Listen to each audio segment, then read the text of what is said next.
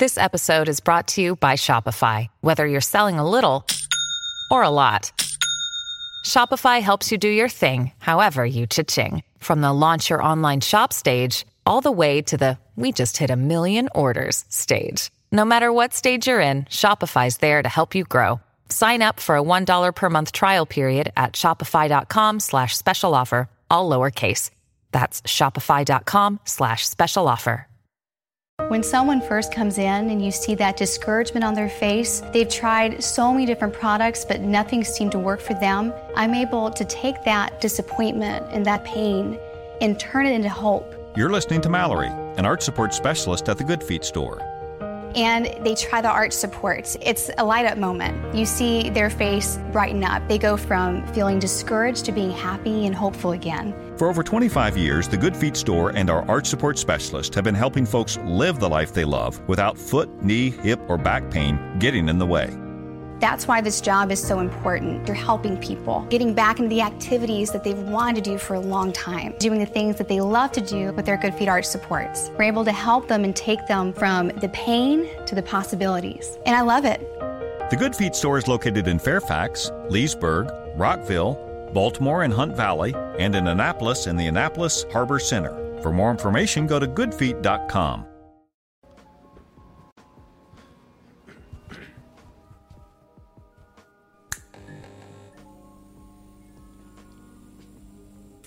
What's up, everybody? Welcome to the Double Talk. Um, one part of the double, Corey Coleman. Over here is the most important part of the double, Mr. Christian Torres. How you doing, sir? I think we're separate but equal, and I mean that in the good way and not in that shitty Jim Crow way. How are you, sir? well, now that you said it, that's what it sounds like. what? So they just they took that phrase for all of human history? Get fucked. Oh, oh, Jimmy Crow Torres over here. I, all right, look, uh, you have a real habit of giving me nicknames, and I fucking hope that one doesn't stick. I think that's a good kind of mafia gangster name, Jimmy the Crow. Jimmy the Crow is fine, I guess, if not for this horrific, uh, you know, misstep in our in our shared past, Corey. Why would you do this to me? You've dubbed me a racist for the rest oh, of my life. Oh, I'm sorry. I'm sorry. All right, everybody, let's go back to good old, ladies and gentlemen. Welcome, Christopher Horchata Torres. He's sweet and he's smooth. Much and, better. Much better. And if you know him well enough, like I do, you also know he's kind of creamy. How you doing, man? I uh, well, I'm confused by that adjective, but I'm okay. I'm doing well. Can I tell you a very quick story? And Yes. it's a cute one, and there's no jumping worms involved. I promise you. I hope not. All right, cool. Really quickly. So uh, I've been pushing my wife, as you know, she's an Italian of a, of Italian descent. I've been pushing her to get her citizenship, right? Because Yes. she has a very clear path to getting citizenship. And you know, maybe in a couple years, maybe she wants to. She's going to be a doctor in September, and maybe she wants to go work in Europe. And having that passport makes a big deal. So. Uh, it was like, well, we should go to where your people are from. That way we can go and get the records we need for your immigration. And so, where are you from? Now, a little pause in the story. My wife is from Sardinia. And the one thing I know about Sardinia, the little island off the coast of Italy, is that they hate Sicily. Be- for no reason other than I guess they're another island and they like, have like an East Coast West Coast thing going on there. So anyway, in the course of having to find out exactly uh, where my wife's family is from, we did ancestry.com. We worked for fucking six hours and shit like that. All- All to find out that my wife is in fact not from Sardinia at all, but from the heart of Sicily, which was heartbreaking for my wife. My wife has carried a blood feud for 35 years for no reason, okay? And and then she had to find out. It's like if Mia found out that she was Armenian. You know what I mean? Like and I nothing wrong with being Armenian, just that Turkey and Armenia have some fucking beef with each other, and it was a shattering thing.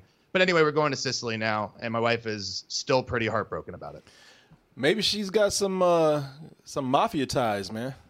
I think so. Listen, not even kidding, because I, I we're flying into Palermo, which is near the coast, but then it's an hour drive, and we have to pass Corleone the, Yeah. for where the Godfather. Yeah, we Yeah. have to pass it in order to get there. And so I now I'm having some some real second thoughts that like my wife is connected in a way that makes me a little unsettled. Well, your story sounds a little more, uh, I don't know, man, uh, nice than mine.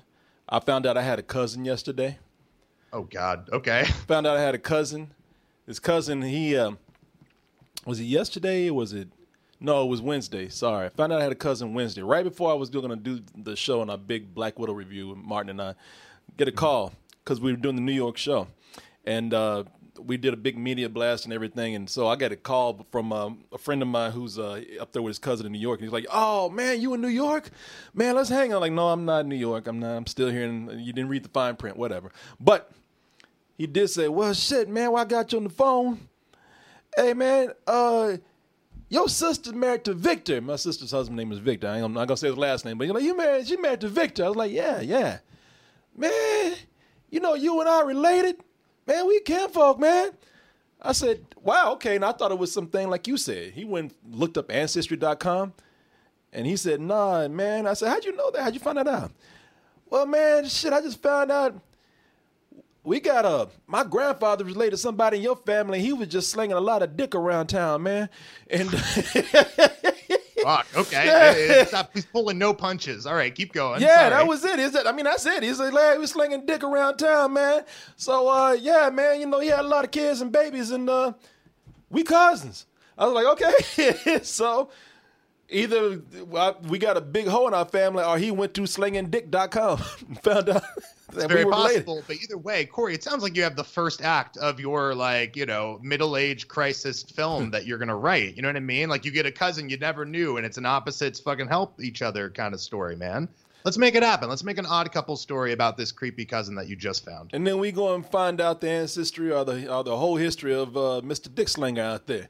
You know, just wait. Is that is he like the big bad of the story? Like we find him in Act Three, and like he's in a swivel chair, and he turns around. He's like, "I heard you've been looking for me." Well, you know no, what I mean? Like, and he's got his dick is hanging out at that moment.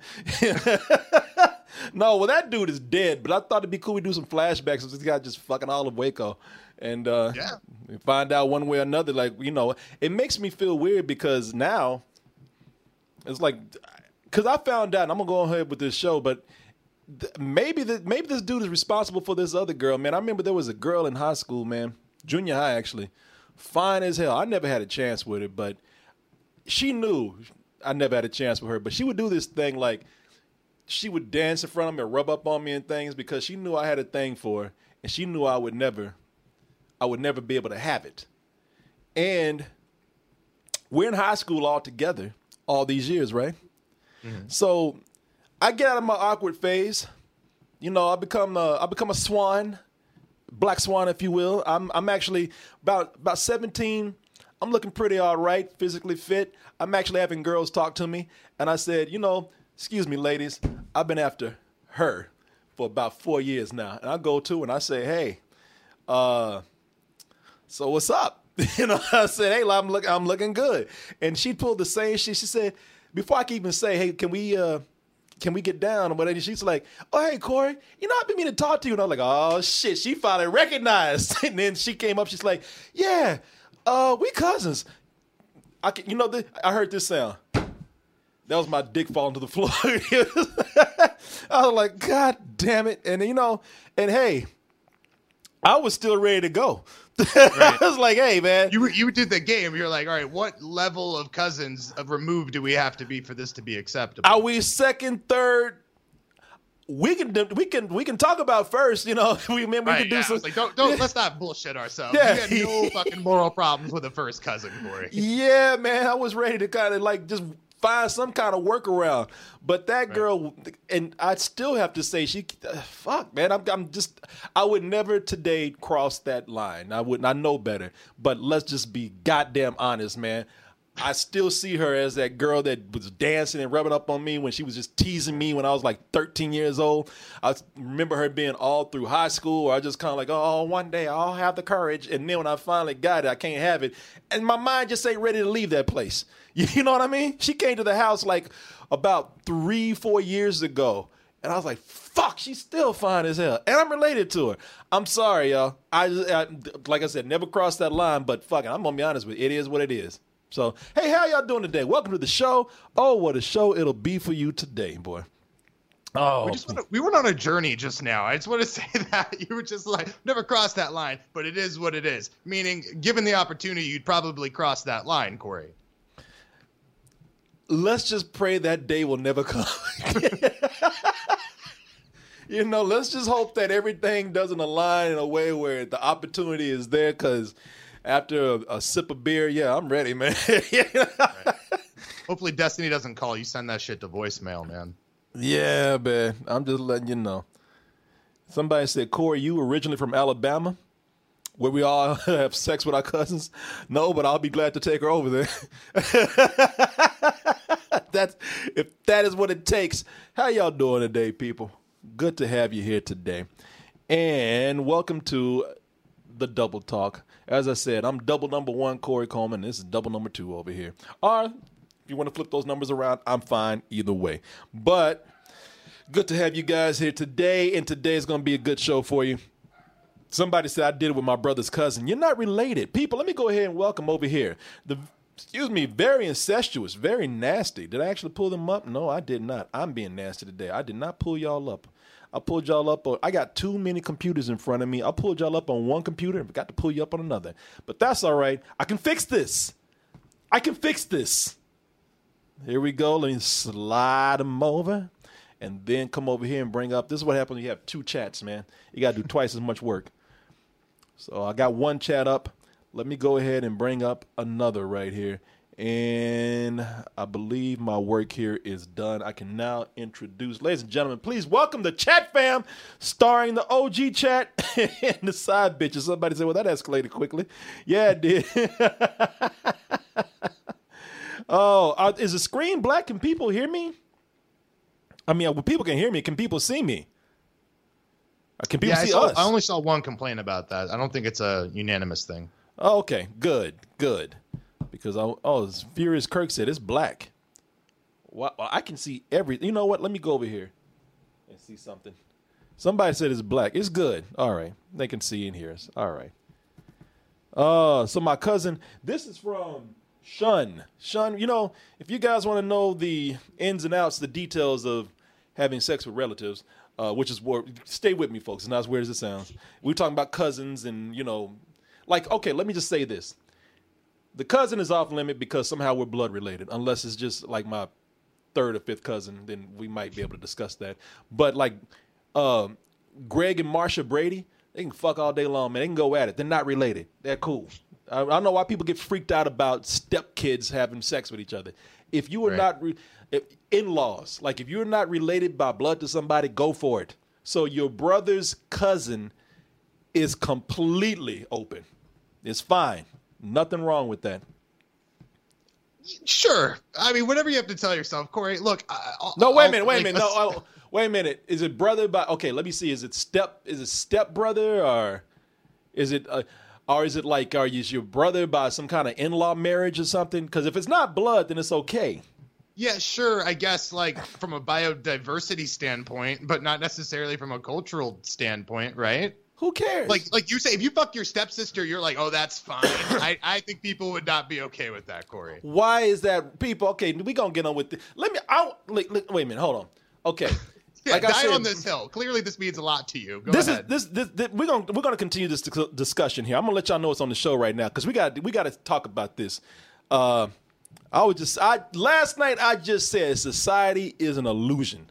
So let me go ahead and get into this real quick, folks. Before we get into this oh so important topic right here, let us go ahead and talk about what's going to be on the show today. You know that this is the very, very conversational, most conversational show that we have here on Double Toasted. We have plenty of conversations, but this is one we sit back and we just have nothing but laid back conversation. I don't prepare a whole lot of notes and everything. I just kind of let Christian run with it, and I just come in and reply. So today we're going to be having some discussions about Porky Pig starting his new hip hop career. He's got a mixtape out that he wants to throw out there before Space Jam 2 comes out. We're going to find out how the world reacts to that information. There's going to be a new Alien series. Hey, we can't get these Alien movies right, but as a series, maybe we got something right there. They did some things in there that might be off to a good start, and then there's some things, like, well, we can talk about that. And also, now the trailer has been out for a while. The Many Saints. Oh, there's so many saints of Newark. That's the prequel to The Sopranos, which I've never really watched. I've seen a few episodes, never really watched. Yeah, man, I got a whole box set in there on uh, on, uh, on on DVD, and don't even have a DVD player in my house anymore. It's all digital. I just, I guess I have this moral, um, just like uh, aversion to what you're doing. You haven't watched The Wire, which we've talked about at ad nauseum, and you haven't watched The Sopranos. I always figured you'd watch one or the other, but you've watched neither of the two greatest shows ever made. Uh, they are. Let me see here.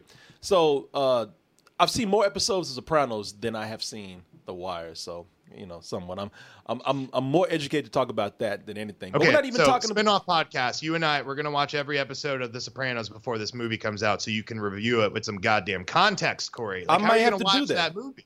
I will do that. You know what? I might do that. If I have time, I'll try to get together, watch this, and we'll talk about the episodes as we go along. But we're not just talking about The Sopranos. We're not just talking about the many saints of Newark. We're also going to talk about how this relates to other releases of TV shows that have been gone on to make movies. You know, there's been a few of those lately, and we're going to talk about that in context and history to those, and along with whatever you bring to the show right now. But thank you for being here, everybody. I just got through eating some burping a little bit. Oh, excuse me. I had eggs, potatoes, and the old Coleman patented smoothie over here. So it's very good. And uh When you say that, it reminds me. Since Bill Cosby's back in the headlines, by the way, uh, it reminds me of uh, was the the special sauce episode where Cosby's talking about how his sauce makes everyone horny and shit.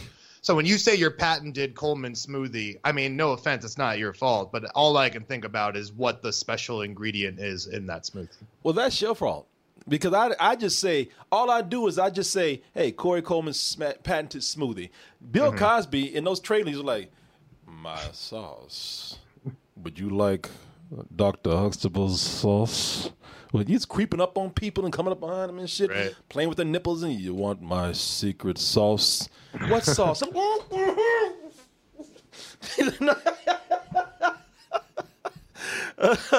no, man. It, now, now that's taking a whole different context. Even though my smoothie might take a different context after this discussion we're about to have. So, folks, did people want to know? Did I watch Entourage? I did watch Entourage. Uh, I, I, okay, I would tell you this: I watched Entourage up until a certain point when they weren't doing anything but just being a bunch of bros going around getting drunk and star fucking and literally fucking everything. So that I was done with. But uh, let's get back. Let's rewind this discussion right here. So, Okay. so uh, we were talking about. He was talking about how all, this all started. Some of you just getting here. So we're about to get into the discussion. I'm gonna tell you how this all started. So first of all, this all started when Christian was talking about how his wife went to Ancestry.com and found out that she did not have the ancestry that she thought she had. She's Sicilian instead of being Armenian or whatever. What, uh, what- Sar- Sardinian. but that's close. Sardinian. There you go. Uh, that sounds like a parody, by the way. Right. we are sounds these like the- like the- Sardinians. like the- like the Adidas with four stripes and shit. Yeah, just see a bunch of fish people. But uh but then I talked about how I found out I had a cousin on Wednesday right before we did the show, and I thought this guy was gonna talk to me about going to ancestry.com, but he told me, nah, we have a relative, old guy who was just slinging dick all around. That's his his term. He's like, man, we had grandpa was slinging dick all around town, and that just made you related to me. Somehow we all got splashed on. So so him and I are cousins. And then we start talking about how I found out I had because maybe it was from the same dude who was out there just slinging it everywhere that maybe he made this girl and I cousins. This girl is a girl I knew in junior high. She would always tease me because I was so nerdy and geeky. She knew I could never have her because she was so hot. but then, by the time I was 17, I actually had a chance. And the moment I, I'm about to make my move, and we're her and I getting along at this point. I'm about to make my move, and she's like, "Yeah, well, oh, before you say anything, 'cause I'm about to say, hey, let's let's go out or something." She says, "Before you say anything, I just want to let you know, you know we're cousins?" And I was like, "Fuck." World just shattered. like like the if this was a screen, it would just fall apart. And I and Christian, he he backed me up against the wall. He said, "But you know." If you had the opportunity today, if you know circumstances presented itself, you might still go for that. And I had to be honest and say, maybe, you know. but then we got on this whole discussion about, and then I said I can't do that because that's blood. But there are certain family situations, rel- you know, relatives and whatnot that I think you can cross that line. And I said, if they're not blood, then that's cool. Brady Bunch, Greg and uh and uh, and, uh, and Marsha, they can get it on all day long. They're not they're not related. Who gives a fuck? Uh, then he, Christian said to me, and I'll let you go ahead and repeat what you said about step yeah, people. It's not a problem from a biodiversity standpoint. Like, sure, fuck all you want. It's a problem, I think, culturally and societally. People would frown upon that. Cult, okay, so, listen. Society can do anything they want to do. Society is an illusion. People put all these these rules and people put all these expectations on you. I believe that let's just say you grew up with a stepbrother, and one day y'all are adults, and you're at the house and you you decide to get a drink with each other. You get a little tipsy, and it's like one person says, "You know what? This is crazy, but you know we're not really related, and I always thought that you were actually kind of hot." And then another person says, "Wow, you know what? I thought so too." Uh, fuck, how old are we? Twenty five. Hey, you want to go back to my place? I don't think there's anything wrong with that. Okay. I mean, look, like, how old are the people when they're getting into this relationship? Like, that's my question. I guess, like, if you're raised together, like, I have a stepsister that I was raised with since I was three years old. That seems very creepy to me to entertain the thought process that you're saying is cool. Christopher Throbbin. Your name is Christopher Throbbin. You cannot be against this. Your name says you would. he says, Christopher Throbbin says, yeah, step siblings fucking is kind of gross. I would expect something different from you from the name Throbbin. How dare you, sir? No, you know, I don't know. I, I so the so someone says here, and it's, it's sort of a good point, but uh, a little bit different. The Woody Allen of it all, right? Like uh, taking away the Dylan accusations, not saying that's uh, happened or didn't, but if you're just talking about the Soon-Yi thing, what did he do that was wrong, right? That's not his daughter. That's not his biological person. Is it just the age difference that's still the problem? It's the age difference and and again the situation where you had this this this person. You know, I mean you because now that's where it gets weird it's like, mm, listen, if that's you, where it gets weird. Yeah, that's where it gets weird okay. because you raise you. You're a guy who's like 30 years older than this than this child, and you ha- you raised this person as a child, and you looked at them at this time, and it gets weird because what, were you looking at them as a teenager? Were you you know sure. what, what was it's some it's some creepy stuff right there. I mean, I'm not Woody Allen and breaking any laws, but I'm a little creeped out by it. So yes, it does. I believe it or not, old Corey does have his limits.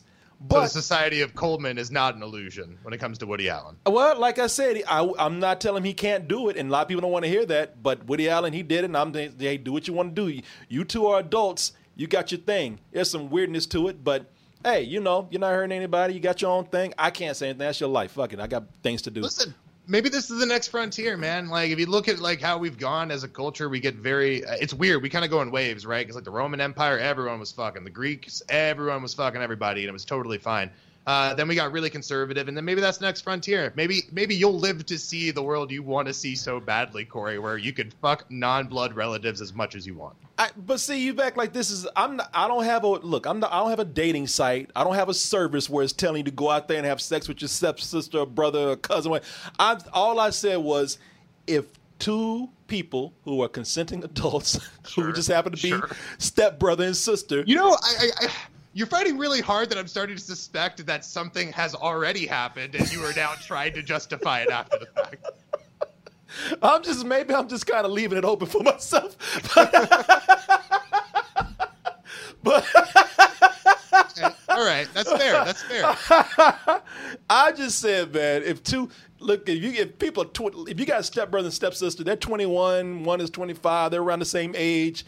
You know, they just found out something one day you ain't gonna find me hating on it. Gonna be like y'all ain't gonna. If you get married and you have children, they're not gonna be like you know, men. You know, they're not gonna be mongoloids or anything like. You know, I'm just, I'm just saying that you're not. You're really not doing anything wrong. You're not. You know, it's uh. It, now, like I said, if you if you are marrying somebody that you raised as a child, that's that brings us some questions. But even then, I guess I can't say anything about it if they're adults. But the brother and sister thing, nah, it's not that big of a deal for me. I, I will tell you that right now. It's not like it's happening every day. Now, if I was encouraging it, if I was putting together cruises for stepbrothers and stepsisters to have orgies and shit, now that would be weird. But you know, just love is love. If somebody, two people who are not related to each other, find love in any kind of circumstances, who am I to say what they do with their lives? I just I gotta tell you, I was really not expecting a, a an impassioned plea for this coming from you, and that's fine. You're not technically wrong. It just raises so many red flags for me, and we'll have to talk about that at a later date. Now, I will say this: what I'm talking about myself, completely fucking wrong. All right, I'll tell you that right now. This whole thing, my cousin, that's completely wrong. I, I will tell you that.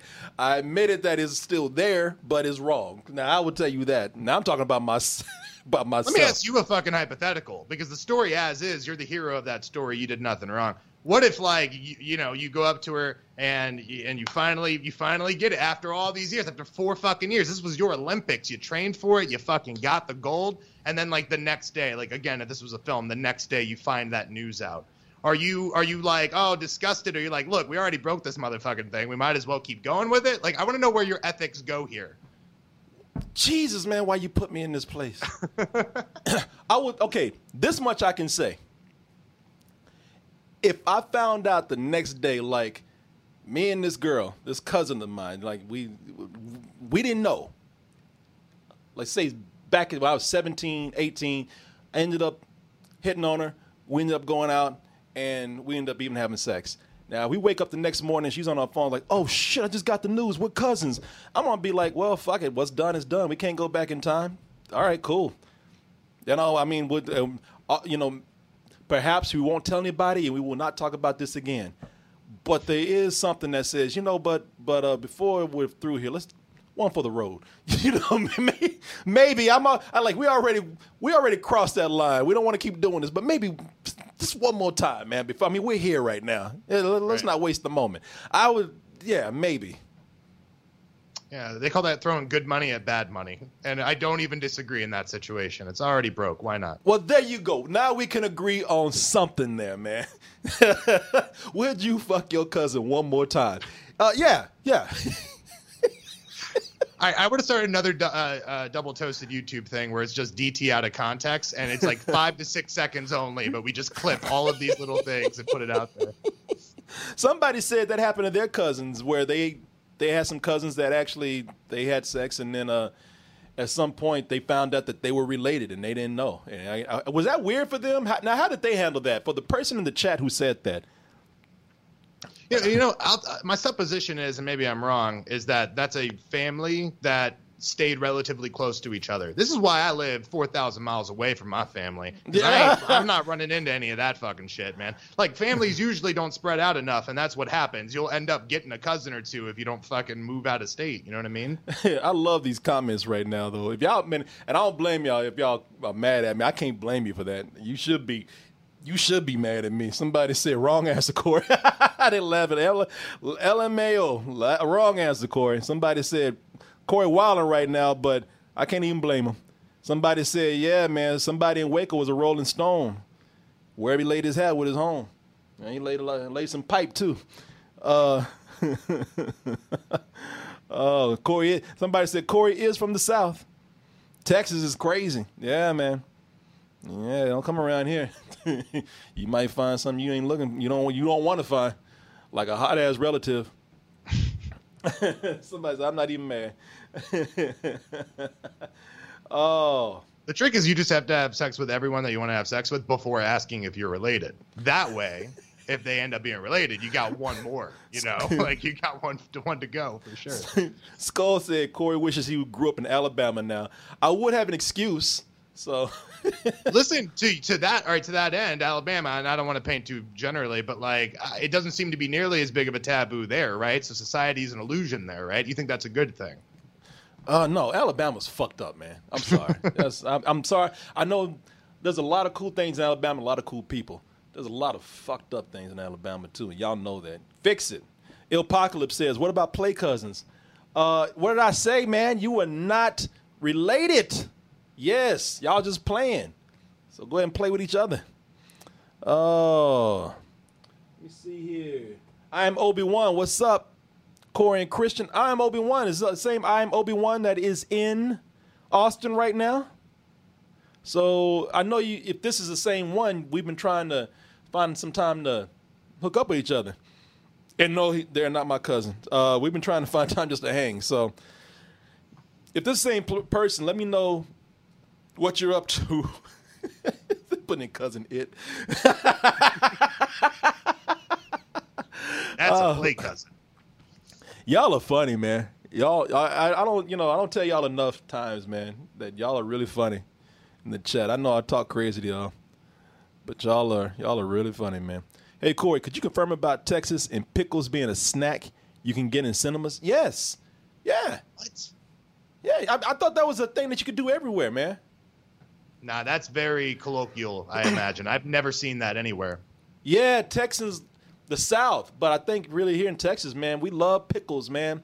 There are places where they just put pickles on the sides of everything. You, I mean, you can get pickles with a scoop of ice cream here. You know, we love our pickles, man. We do pickle shots here. I don't know if that's something that really spread, but we we have uh, we have like vodka infused pickle juice, and we are our whiskey and infused pickle juice, man. And, uh, yeah, we love pickles here, man. Maybe a little bit too much, but yes, you can get pickles, big ass pickles, man. Uh, in in the theaters, yeah. But is that is that Austin or is that Texas? Like that was when you grew up too? Yeah, man, I think that's a Texas thing because I mean, I, I, but because it was a thing in Waco. Yeah. It- okay. Yeah. Yeah, in Waco, man, they used to do this thing called a link basket. And uh, it was it wasn't like a big thing. It was one place. It was called Lee's. And it was Lee, and I just found out, I didn't even think about it. Lee's is in the hood, man. And and we would go over there all the time to get like uh, hamburgers and link baskets. And I just found out that Lee is Asian, like two years ago. I never saw Lee. I never saw this Asian man. All I saw was Negroes up in that place, man, ordering hamburgers and link baskets. Anyway, show you how much we love pickles. Uh, the link basket would come with uh, a, uh, a sausage link, like a barbecue sausage link, and it was great, man. It was kind of coated in this barbecue sauce that was like crossover and spread onto the fries. So you didn't always put ketchup on the fries because the fries kind of had the, the, the, the their own uh, barbecue sauce on there. Right, right. And then on the side they gave you a salad, and you know it's a it's a it's more than a stereotype. Uh, black people don't like mayonnaise too much. I actually like mayonnaise in selected areas. Like I drown tuna fish in mayonnaise, but you know, there's only it's got to be the right burger to have mayonnaise. So because we don't like mayonnaise that much, man. But Lee's made a salad that was shredded lettuce, one slice of tomato, and just this this this uh this gob of mayonnaise on it with two pickles. And I swear to God that it was the pickles that made the black people eat the mayonnaise, man. We figured it out. Science has been looking for years, but here it was. Yeah. fucking store at Lee's. Yeah. if you made pickle flavored mayonnaise, who would probably eat that shit all day. Wow. Get on it, Heinz. What are you doing? Maybe you have something. Maybe we should beat Heinz to the punch, man. Yeah, can we can we tweet this and then get like ten percent? I want points on this deal. That's all I'm saying. Uh, man, let me see here. Uh, questions, man. You guys want to get on the show, but you're asking some good questions. Have you ever had oh pickled beer? I, you know what? I'm not bullshitting because I would tell you straight up if I didn't, I'd be like no, but I'm not sure. I think I have. It probably was a sour, and they had it because sour. Sometimes you get it, and they like if you get a strong sour beer, it's like pickle juice. And I think they had one that was like pickle juice.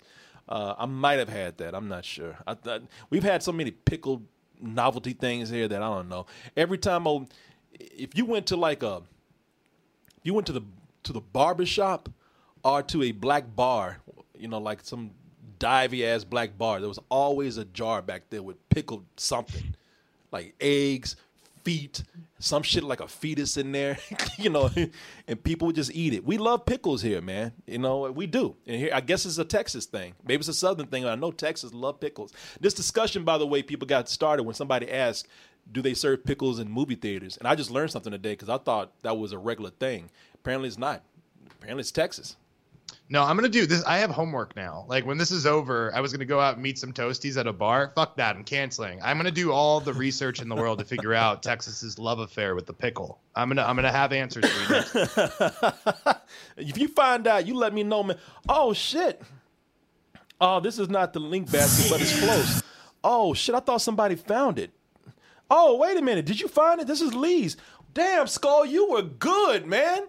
This is why, you know, I'm so happy Skull is here because I tell y'all things and sometimes y'all think I'm lying Mm-hmm. or making up stuff or y'all gonna keep me from lying with people like Skull around. Skull got the, wow, man, you got the, uh, damn, there, wow, Skull, man, you are amazing. That is Lee's right there. I don't know if Lee's is still open, but that is Lee's, man. And I, I really, in, in Waco, I ain't gonna tell you where I live, but I do not live too far away from that joint, man.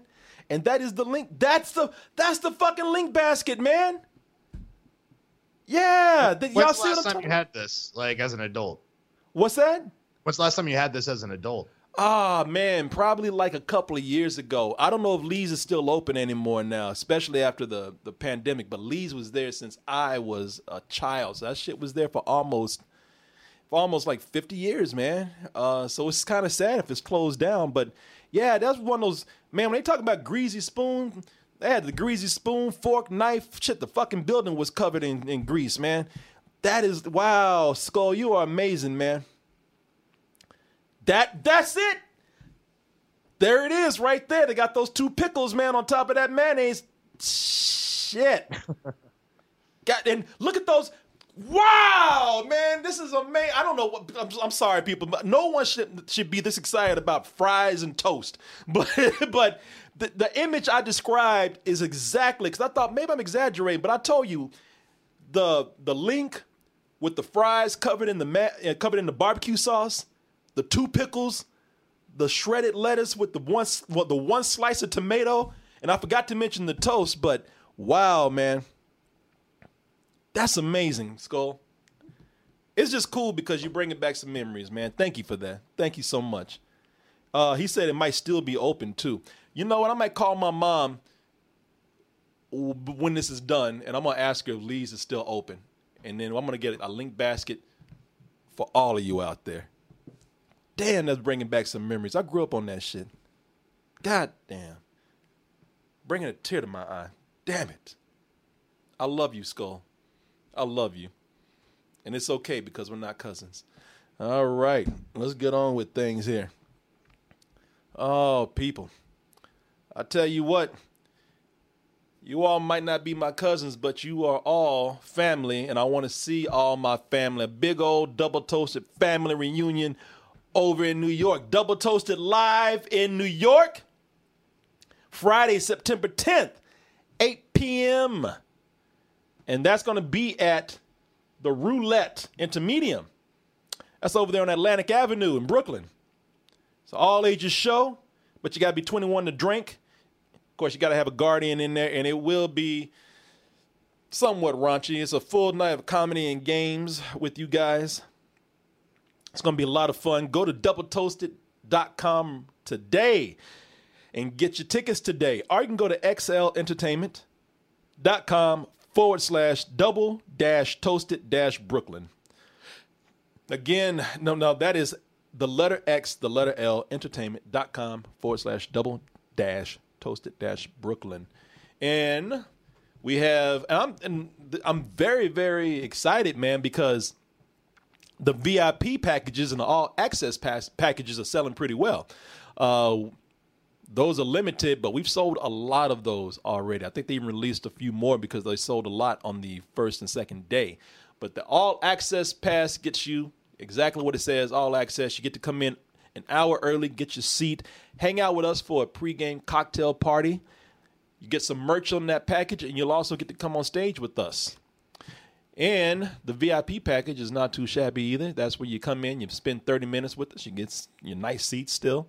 And I think there's some other things in there that I haven't checked, but a lot of people are getting those packages right there. And the general admission meet and greet tickets, they're pretty good. They're still nice. Of course, you get to come in and see the show. We're going to have uh, meet and greet, try to say hello to everybody before they kick us out the venue. And I'm still working on this, Christian, but that night, that night, I I'm gonna try to get a, after the show a place to do an after party event. I'm gonna try to see if we can get a bar or a brewery, someplace with a stage, probably get some music. I'm trying to get Twitch to help out with that. And there's no guarantees right now. So if I come back and say, well, it couldn't happen, but we'll try to make something something else happen. We'll see what we can do. But trying to work on that right now for you guys. Get some up and coming streamers up in there, get some music up in there. So we'll see. We'll see how that goes. So get your tickets today, people. It's even in the chat. You can click on the chat and go in there and get your ticket right now. They are selling a limited number of VIP in all access passes, so get those today if you can. Show possibly, possibly could sell out. I'm not sure. Last last time we were in New York, it did sell out. We had a lot of fun. Uh, let's see here. Obi Wan, that's the guy uh, who is in town. All right, I'll get in touch with you after the show, man. See what we can make happen. I got to go run some errands anyway, so might as well put you on the list. And folks, today here on the show, we're going to be talking about Porky Pig's new hip hop career, the new Alien series that's going to be on FX, and we're going to be talking about the many, many, many saints of Newark. And that is the Sopranos prequel, and we're going to talk about that in relation to some of the other TV shows that have gone on to be movies and theatrical releases and whatnot. But let me see here, folks.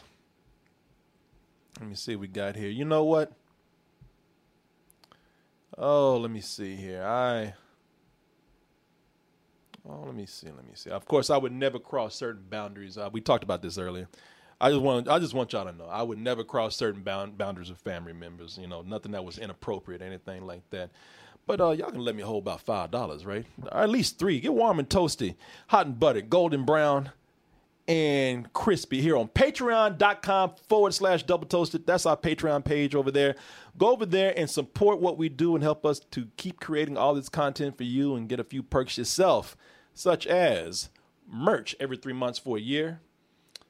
Uh, the artwork is being done for people. You know, we do extra stream, bonus streams. So please help us out over there It's getting more important because it's probably the most independent outside of our own website, the most independent revenue stream that we have to keep doing what we're doing. Makes us a little more independent. So please, please help us out over there. Also, trying to get a new merch store.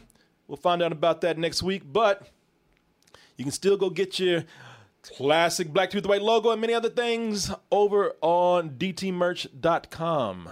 Go to dtmerch.com and get all this nice stuff over here not just shirts, but nice designs, pint glasses.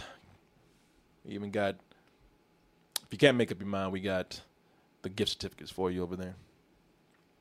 And uh, one last thing here. Why don't you come on here and join us on our Double Toasted Twitch page? Why? Because you can join for absolutely free. I ain't begging for nothing here except your presence. If you have that Amazon Prime account, you can subscribe for absolutely free. You can gift us up for absolutely free. And when the time comes around, don't don't, don't skimp on yourself. Stay around, stick around. Go ahead and resub, and you can still do so for absolutely free if you have that Amazon Prime account. Ooh, Lord, it is hot in this room right here. I got to cut up the thermostat if you don't mind, sir. I don't mind. Uh, the let me see here. Boy, I love technology, man. There was a time I'd have to get up and walk out the room and actually twist a knob, man. I can just sit on my lazy ass and do it right from the comfort of this stream. Cut up the uh, air conditioning here. We're it well on our way to being those uh, uh, humans from WALL-E. WALL-E. Yeah. And I don't mind that. I thought they were the good guys. All right. How you doing, Christian? I'm okay, man. I mean, can I just say something? I was actually really glad to do this show today. I'm always glad to do it. But so I booked all this shit for my European trip, and then I don't know if you have this. Maybe this is a phenomenon that's only for me. Uh, but now I don't give a shit. I don't give a shit about my other job. I don't give a shit about anything, right? Because all I want to do is be gone for a month in Europe. Uh, so it was nice to actually wake up and be engaged in a thing that I had to do for work. Nice. So where are you going? I'm going all over. Yeah. So if there's any toasties that want to do some, like hit me up. But uh, I'm going to Dublin for a couple days. I'm going to Lisbon for a couple days, Italy for a couple days, Amsterdam and Sicily. Even though Sicily's part of Italy, but don't tell my wife that. What part of? I mean, or when are you going to Istanbul? Uh, I'm not going to Istanbul. What did I say? That sounded like Istanbul. Amsterdam. I said Amsterdam. I thought I heard Istanbul. Okay, never mind. I'm sorry. Li- Lisbon, which is Portugal. Okay, I, you know what I, yeah. I don't pay attention, so that's my biggest problem. But all right. Well, hey, I'm maybe just saying, yeah, I'm doing a grand tour, man. If if there's any locals out there that want to like show me a cool time, I would love to hang out. Let me, let me okay. Let me ask you this: um, When are you going on this trip? What do you mean? This trip, this European trip. When, you- when oh, are you when? going? When am I going? Yeah. October the second through the twenty fifth. Yeah. So Okay. it's like. Mhm. then I will not be seeing you. I thought maybe because I'll, I'm going to Europe in September, right after the the weekend that uh, we're done with the New York show. Right. No, Well, you're going three weeks before I leave. I think. Yeah. Oh well, it's just not meant for us to be. I did invite you months ago to come to Italy with me. I want to throw that out there, and you and you're a boss, and you're very busy, and I get it, but you didn't come, and I'm heartbroken, and I'll never forget it. Talk to my wife about that. She made the schedule. I didn't, so I had to do things around her. Oh, folks. Uh, let's see. Let's see. Let's go on with the show. But before we do that, I have to play, and you wouldn't have to deal with this. Oh, wait a minute. What's going on? Are we not streaming? Well, yeah, we are streaming. Oh, we're up. Yeah. Yeah. What is going on here? I have to play some ads, but it's not giving me the choice. Shit, even Twitch don't like its own ads. Oh, but they're back, so therefore you must have them. And we'll be right back after this. Oh, let's see here. Uh, I'm looking at the chat, looking at people talking, seeing some people who are here right now in Austin, Texas. Oh, people, it is so hot here right now in Austin. And it's only going to get hotter up in here. Oh, here's something you didn't notice. Did you notice that? Uh, what's different here? On you? Yes. Uh, uh, uh, the sexy beard you got going on? What am I missing? Oh, I'm so glad you noticed that, but uh, no pixie. Oh yeah, no, no, I didn't want to say anything about it because I figured like a canine Beetlejuice, uh, she would just appear if we said her name enough times. Oh, well, now that you did say her name, she might be on her way. I actually didn't say her name. That was the whole point. I specifically sidestepped saying that little fucker's name. Don't do this to me. I feel like you're gonna do this to me, and I really don't want you to. You already called me Jim Crow Torres earlier. Like, don't do this to me. oh, Jimmy the Crow. Jimmy the Crow Torres. How you doing, man? Not well. Not well. And I'll be worse if that fucking. Ugh, don't do it to me, please. I, I love you in Goodfellas, man. Let me see here. Uh, all right, all right. I'm just waiting for these people to get back, but um, I know I had something to tell you guys about New York. Oh yeah, it's not New York, but people are asking when are you coming to L.A. We're still trying to figure that out. Still trying to figure that out at this moment. And oh, you you know, you guys will be the first to know whenever we start doing that. I think they kind of want to see how the New York show sells, and it looks like it's selling pretty good right now, man. After after uh, not even a full week, I think we're kind of close to selling hundred tickets, man. So There's an appetite, man. Everyone, everyone wants to get in a room together now that we can do it again and watch comedy or watch music or any of that shit. So it's great, Yeah. and I think ticket sales prove that. Yeah, people just want party, man. So I imagine we'll get a good good amount of people at the show. It's uh I think the venue holds like 350. So it might might actually get get more, but we'll see. We'll see. Yeah, let me ask you this. Someone's asking in the chat. I think this is really good. You and I were talking about cities and how most cities in America are exactly the same, with the exception of maybe six or seven of them, right? Mm-hmm. Uh, Seattle. Would you ever Would you ever think about doing a, a Northwest show? Funny you should ask that. We one I think the first time that I went out and, and got a venue, like an actual venue, uh, this is when we were working our way up. Because I started booking ourselves in bars just to get a feel for doing a live show in front of people. And then that went up to small venues like that fit 80 people. And that venue was in Seattle. It was an 80 person venue in Seattle. Uh, we probably could have sold more, but you know we filled up the place, and it was small enough to be manageable and fi- get a feel for doing live shows. Yeah, and it was in it, it was in Seattle's our first big show with 80 people, but our first big show. So yeah, I would definitely go back to Seattle, man. You know, not yeah, no. I mean, I think it's a really cool city, and uh, I, it seems like that those cities sort of get lost in the sauce because it's New York or L.A., Chicago kind of thing. But like Seattle's an amazing little town, man. No, Seattle's great, man. I would not live there. I went to Seattle in the winter, have some fun memories of being there. It's nice and snug when you you know when you're staying in with a bunch of blankets and shit. But uh, I can I cannot take those winters in Seattle, man. It's wet and cold, and that's some shit I do not need. But beautiful city though. Mm-hmm. Been there a few times. I really love it. All right, folks, let's get on with the show. Oh, before we do that, hey, I've been sitting up here talking to you guys the whole time, and I feel like I've been those people who open the door and they talk your ear off without ever letting you in. Ah, people, that's not nice. I want to hear from you. Come on in. Come on in. Send us an email. Let us know what's on your mind. kcoolmanz at gmail.com. That's K C O O L M A N Z at gmail.com. You email us with any kind of questions, comments, compliments, insults, input, and our advice. Hit us up on them social medias Instagram, Twitter, and catch a book to your face with Facebook. Copy all that information down right there. Memorize it, but it ain't nothing if you don't use it. I will get a P.O. box one day. I might go try to look at that today because I know a lot of people been asking for a P.O. box to send stuff to. So, being that we don't have a studio anymore, got to get that box. I'll work on that right now. While I'm working on getting that box and receiving all your kind messages and emails and maybe even packages, Mr. Christian Torres. Uh, you can find me on Instagram, Christian.monster. You can find me on Facebook at Christian Leon Torres. I know some of you, but I want to know all of you. So come find me.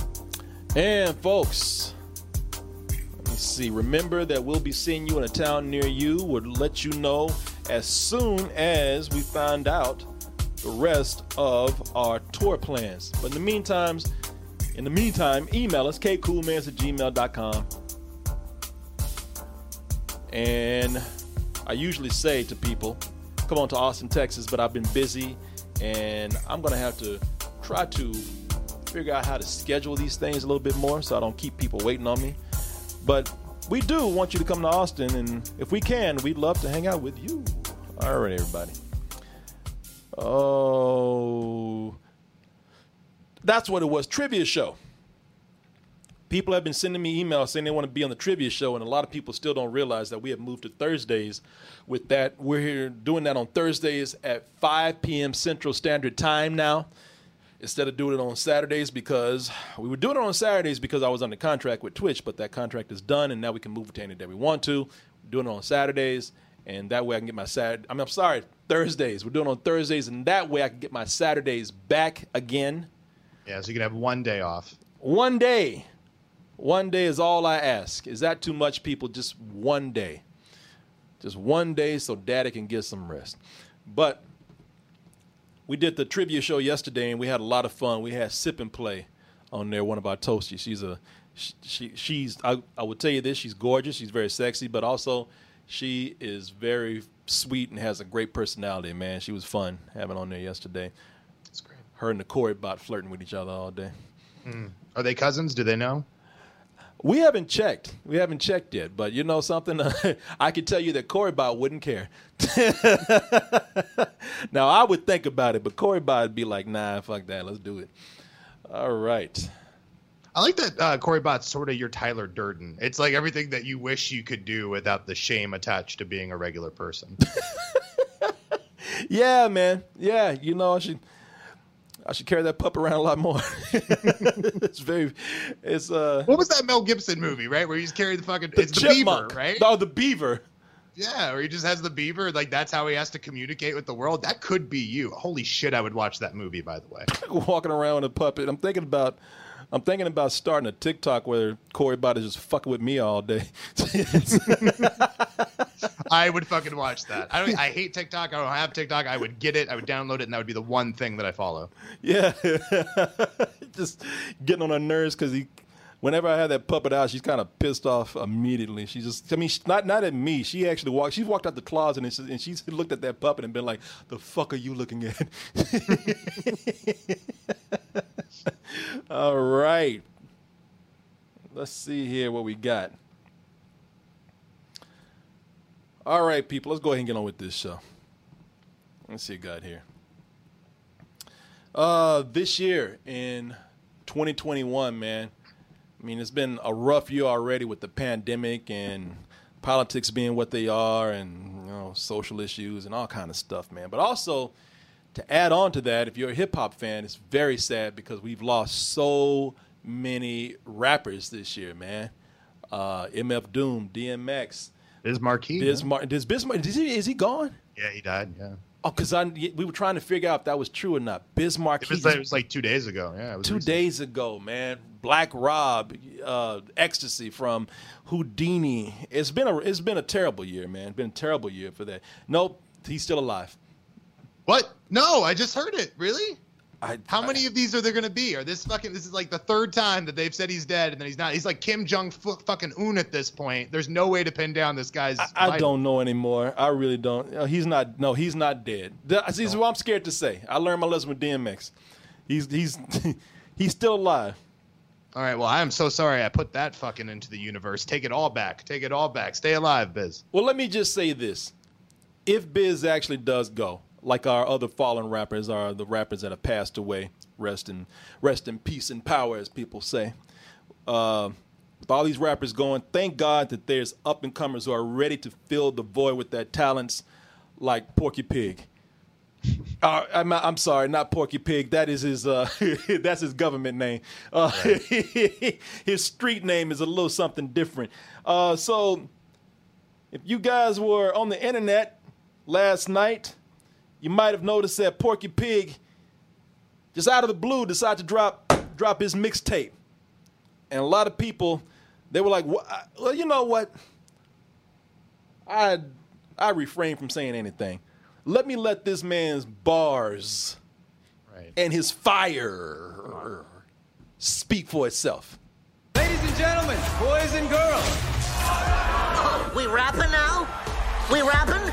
show them who you really are, notorious P.I.G.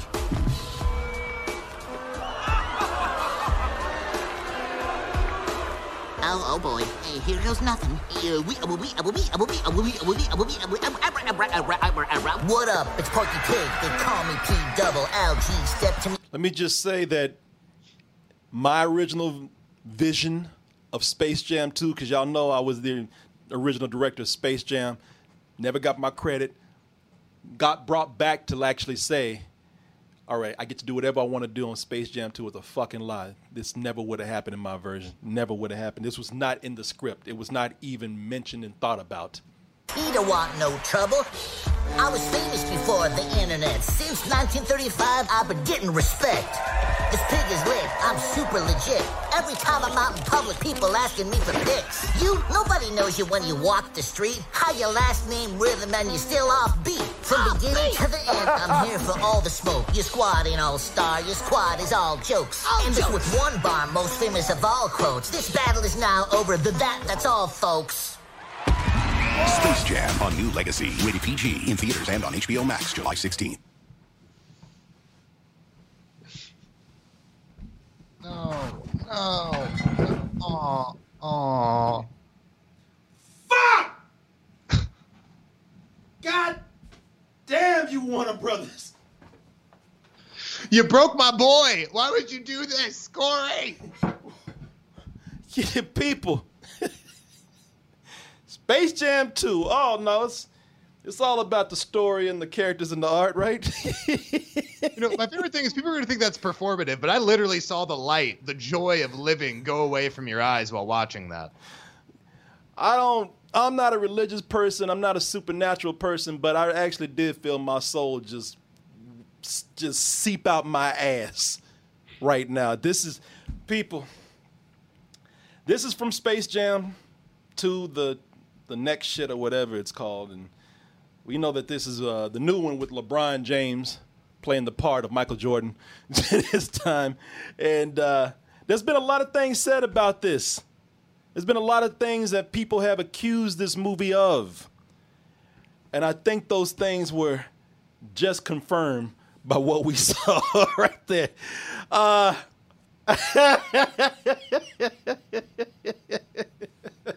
I don't know what the fuck to say about this, man. Actually, I do, and I and I and I'm hesitant to say them for many reasons. Uh, I, I will say this much: uh, no, I don't like it. Uh, I know this sounds like sour grapes since I was kicked off the project of Space Jam 2. Probably ma- makes it seem like I'm coming from a place of hostility and resentment. Uh, nah, I think I got some points to make here about that bullshit we just saw. But you know what? Uh, I'm going to hand this over to my man Christian because you had some notes that I saw today, and I'm kind of curious about some of your words. Uh, I just I, I have so many questions, but the first one being that like this isn't a movie made by people without talent, right? You like Ryan Coogler's a producer on this. Terrence Nance, who made Random Acts of Flyness, is a is a co-writer on this, man. Like Malcolm D. Lee directed it. This is like a lot of people. We talk about the creative talent behind the camera, like reflecting the the the talent in front of the camera and stuff like that. And how that doesn't really happen. And it's like, oh, we did this. We got like a, a black lead and we have a black creative team and I have to sit here and I'm wondering, uh, like, whose idea was that? Because I feel like all of them are way too talented to think that that was a good idea or to not like fight the studio trying to get that. It seems to me like the absolute worst fucking like we were all worried about what the worst case scenario was for Space Jam 2, and I'm like, that's it. Our fears have been fully realized, Corey. Yes, I hear some people out there after uh, witnessing Porky's performance. they're, they're talking about Oh my God, the bars, Corey, the bars. To me, he don't want no trouble. I was famous before the internet. Since 1935, I've been getting respect. Only bar I'm looking for right now, the one serving a nice stiff drink, which I need after seeing this shit.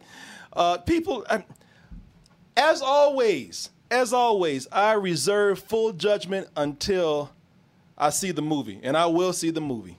But you know, I let me just I'm, I'm going to do this. The reason why I'm hesitant to say anything about this is because of people who are already trying to say, "Well, you just don't get it.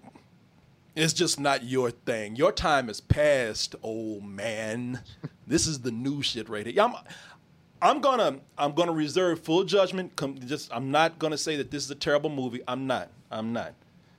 It's in the back of my mind, but I'm not gonna say it. Uh, what I'm gonna do is I'm just gonna I'm gonna say my piece, and then I'm gonna shut up. I'm gonna turn my ass around and I'm gonna leave before I start getting booed, before I'm called boomer, before I'm called an entitled hipster, and before people start pelting me with garbage and tomatoes, telling me how I just don't get it. Um, you know, is them rapping right here? That's not the thing that's making me cringe. I don't care if they're rapping, it's the reason that they're rapping. You know, Looney Tunes has always made fun of celebrities and always made fun of cultural trends. You know, sure. they've always come in and parodied that. You know, I grew up watching Looney Tunes do that where they made fun of celebrity culture way, way before I was born, man, decades before I was born. I'll show you a clip right now where half of y'all won't even know the people that they're talking about in these clips. Points to you if you do, though.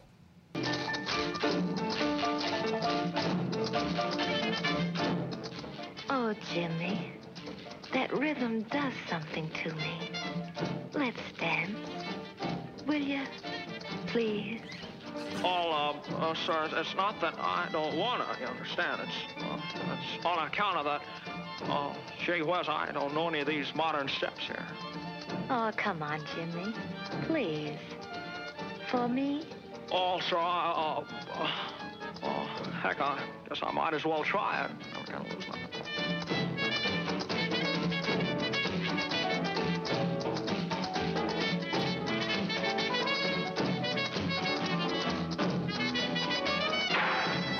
That's Jimmy Stewart, Bette Davis, and that's the movie that Jimmy Stewart was in called Mr. Smith Goes to Washington. As you can see, it's a it's a corny pun, man. you know, it's it's it's, it's uh you know that's right there. That's uh it's almost an obvious joke for him at the time. But the thing is, they knew it, man. They knew it at the, at that moment because they knew that they were clearly parodying things, man. You know, they were they were they were doing parodies, uh, but they were doing parodies and satire with well thought out gags. I mean, this might be corny, but what, what, what makes this well thought out is that they know it's corny. That's almost part of the joke. It's almost like they even they're making fun of themselves for even saying that we thought of a joke like that. You know, uh, this bullshit that we have over here with Porky and the Porky and the in his posse over here. You know this and his hype man and shit. You know this is this, this is clearly not a gag as much as it is an awkward attempt to cash in on youth culture, man.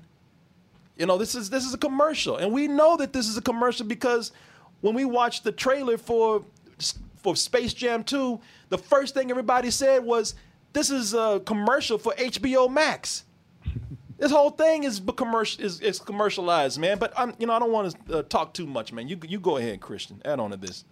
No, I mean, I, I, what I thought was interesting is like when I was a kid growing up, there was this like new sort of movement about reappropriating the image of the Looney Tunes and kind of wrapping them, like you said, into the clothes of whatever was kind of happening at the time, right? So there was like the Looney Tunes uh, gangster rap movement and stuff like that. Yeah. And so it's like I thought maybe that's what this was, like a weird attempt to be like, hey, we we know our own legacy, because on paper you could do that, right? Like to your point.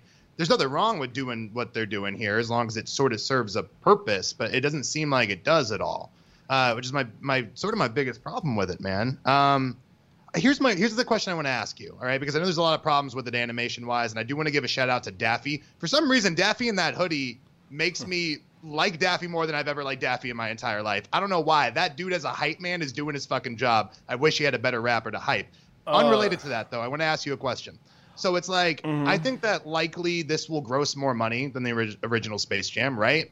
I think that's for a couple of reasons. I think it's like we have more uh, emerging markets. China's bigger international stuff play uh, comes more into play. But does it have a shot at reaching the merchandise sort of goal that was set by Space Jam, which is over a billion dollars back in 90 what six 97?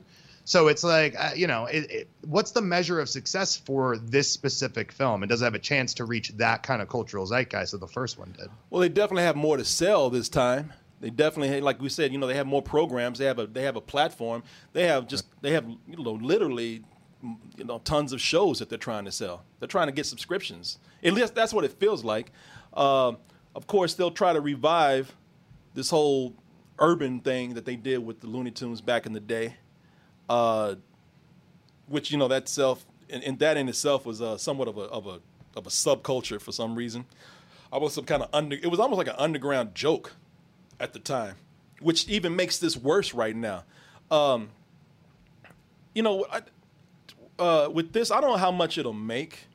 I mean, it's definitely there with LeBron uh, being such a, a, a, huge star and an icon and whatnot. You know, and, that's what they're kind of that's what they're waiting on right here. And I'm just looking for a little something right here, people. Uh, give me a second. I do. I can point counterpoint the LeBron thing really quickly because I think LeBron is certainly like loved and respected. I don't think he is universally adored the same way that Michael was. And on top of that, LeBron, and, and this is a good thing about him, but it's going to cost him, has never been quiet about his like socio-political beliefs. In a way, Michael Jordan was very apolitical, so everyone in America could like Michael Jordan because he was just a basketball player. LeBron has made himself more than just that. Yeah, LeBron. I mean, no, he's no as far as the the the marketing juggernaut that Michael Jordan is. Michael Jordan is he's still selling shoes right now. Jordan, you know, LeBron doesn't have a he. LeBron's not making billions of dollars off his silhouette like, like Michael Jordan is. So no, that's not there. You know, Michael Jordan was just he was just a, a, a phenomenon all his own, man. But still marketable, yeah. He's still mm-hmm. considered to be one of the greatest players in, in the NBA. So yeah, he's very marketable. And and you know, I don't I don't know what to to what effect they hope to merchandise sell merchandise with him. I'm sure they'll have some sort of uh, some some limited numbers uh, of, of, line of sneakers out there. You know, not to mention just the clothing that they want to sell. You know, the jerseys that they want to sell, things of that nature.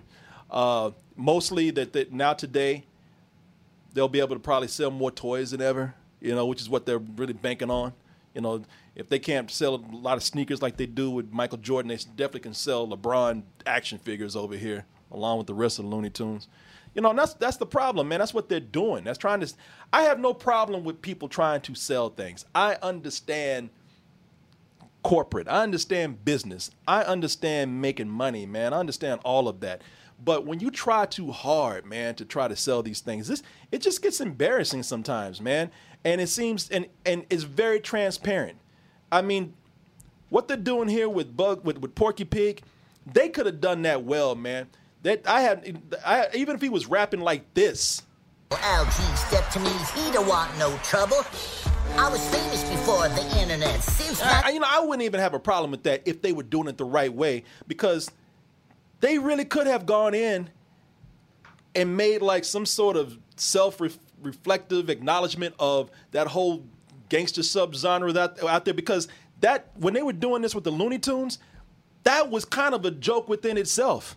What it was, it was kind of like it was like black people were taking this and just kind of doing their own spin on it, saying no good and well that well corporate won't touch this man. So you know and we, and we can't get our images out there. They're always stealing our shit. It was kind of a message of hey you guys are always appropriating our shit so what if we kind of like take your stuff and just kind of put our own spin on it and make it ours so it was kind of a joke and it was kind of a subculture thing it was an in you know it was a, it was a, it was an inside thing except what do you fucking know? Corporate did take it and actually try to make money off of it, and the result was Space Jam. So ha ha, fuck you niggas. But you know, so it was it actually we created something, and, of course, like always, we didn't get the money. Uh, you know, Warner Brothers went in and took it. So if they had actually started making a joke about something that started out kind of as a joke and acknowledged it like they did back in the old days, that would have been something cool. But no, this shit that they're doing right here it's just a real desperate attempt to cash in on what they think makes money. The kids like money, like like hip hop. Hip hop is the most famous uh, genre of music right now, pop music. Let's go ahead and just cash in on it. Just let's let's let's just throw Porky Pig in a sideways cap and put some uh, some black icons on there, uh, black clothing on there. Take the culture, and that's another thing. It's like there, there really is kind of a form of appropriation within itself for some money, man. It's bullshit. That's the thing that really kind of gets me. And furthermore, it's just always the awkwardness of this, man. I just can't. I I can't help what I feel when I see that. My fucking flesh crawls, man. when I see that, I'm. I, I feel like I said this before with Friedberg and Seltzer movies. Watching this with you is like you and I are watching like sh- like embarrassing porn or a snuff film together. We should not be watching this in the same room. It makes me embarrassed to be around you. I just can't help how I feel. And the thing that really, really, really gets me, man, the, it, you know, there we, we, we make fun of this kind of shit, and people still do it. Like this is the this is the corporate version of that Steve Buscemi meme. How do you do, fellow kids? That's what they just did with that fucking clip right there, man. This is your fucking drunk wine mom trying to come in and be down with your girls from high school when they're at home. This is your dad putting on a hip hop station and trying to act like he's down while he's in with, with your friends while he's driving you all to school. It's all that. It's the fucking corporate. I'm not. Well, we already said corporate. No, it's the conservative white dude who's talking about yo yo yo with the arthritis hands, trying to show everybody that he's down too. This shit. It's a, man. This shit embarrasses me, man. It flat out embarrasses me to see somebody embarrass themselves, even if they're getting a billion dollars for it. Yeah, no, it's the idea that all it takes to be black in this version of it is to put on clothes a certain way and to have an affectation in your voice, right? It's, it's really, really lazy. The thing that irks me about that, on top of it being incredibly um, uh, reductive of an entire community, is that, like, look, every single movie, if it's good or bad, and you know this is the reality of it, all right? Yeah. We, we don't make art to make art, we make art to make money. And hopefully, if we're lucky, it's a really good thing that has something to say about the human experience and stuff like that. But it's still designed to make money. It's still designed to sell merchandise in some kind of way. Um, and we all sort of know that, and we're sort of okay with that because they at least try to outwardly appear like they're not constantly just selling shit. Like the only reason for something to exist is to sell other shit. Yeah. And that's what this feels like. Like it feels like there is no other grander thing it's trying to do or say. It exists purely to make money and sell other things. Yeah. I mean, I have no problem, man, with them making if they were making fun of hip hop or doing some sort of clever parody or as I said, making fun of that the, the shirts and stuff that went out, that's fine. But I don't I don't see a gag here. There's not a gag here. The gag is is just that they're dressed up in hip hop clothes and rapping. That's it. It makes no, no sense. It's almost like a like an old white executive thought like, what do they do at basketball games at half times, right? Like, and then they brought yeah. in a fucking hip hop show. Like that's is the furthest he thought about the fucking concept yeah. of what happens in a room with black people. Yeah, man. It's like somebody who wants to make. You know what it feels like? It feels like somebody who wants to exploit me. It feels like some white person came in the room and wants to exploit me and they came in i know they want to use me for money but they, what they're doing is they're trying they insult me further by coming in talking about yo corey funky fresh homie what's up k-dog hey man well, let's make some moolah brother you know I, that kind of shit just makes me just irritates me so much, man. It, it, you know that's and that's what this feels like. Let's go ahead and make some money off of this black culture right here without even understanding and being corny as fuck with it. Even though we got a lot of we got a black director, we got a black producer, so you know, I mean, I just, I, there might be something that I'm missing here. That's why I'm saying I will wait. I will wait to see the movie, but I would have waited to put that fucking clip out, even though I think Warner Brothers even said if people don't like it, they'll still be talking about it, and that's exactly what we're doing right now. That's true. It, and, you know, no, uh, no, no bad press or no press is bad press, right? As they say. But I have, it's one of those things too. Like I'm, I'm curious. Like, let's say this movie's actually really, really charming. Like they, they find a way to like make this story palatable and shit like that. If you would have got to that point in the movie without knowing it beforehand, you might be like, okay, that was a little corny, but I like the rest of this. So you're ingratiated yeah. with the project. Yeah. You're like, sure, this is fine. But the fact that that's what they thought the best foot forward would be is insane to me. And I hope someone lost their job for it. I mean, listen, what. No, it's cutthroat, uh, man. You don't make mistakes like that, all right? Like Hollywood ad, ad men, that's fucking Game of Thrones shit. yeah, man. I just I, the the whole time I'm watching this, I just I just hear yo yo yo, what's up, home sauce? what's going on, brother? You know, I, I man, I I if nothing else, let's just take all of the things that I've said, the appropriation, any kind of cultural, racial, or any kind of statement of relevance like that. This shit is just it just feels weird. This pig is lit. I'm super legit. Every time I'm out in public, people asking me for pics. You, nobody knows you when you walk the street. How your last name rhythm and you still off beat. From yes, it just feels it just feels weird, man. It just feels bad. It just feels embarrassing. It just feels re- It's every fucking dance at the end of an animated movie during the credits that I hate. You know, I just I I, yeah. I can't stand this shit. It just it just feels cringy. If nothing else, it just something about it just don't feel feel right. I can I cannot watch this. I I, I try like I watched this and I'm I, I, when I was watching this earlier today, I had it on and I cut the shit off like I was watching porn. Mia walked into the room, my wife.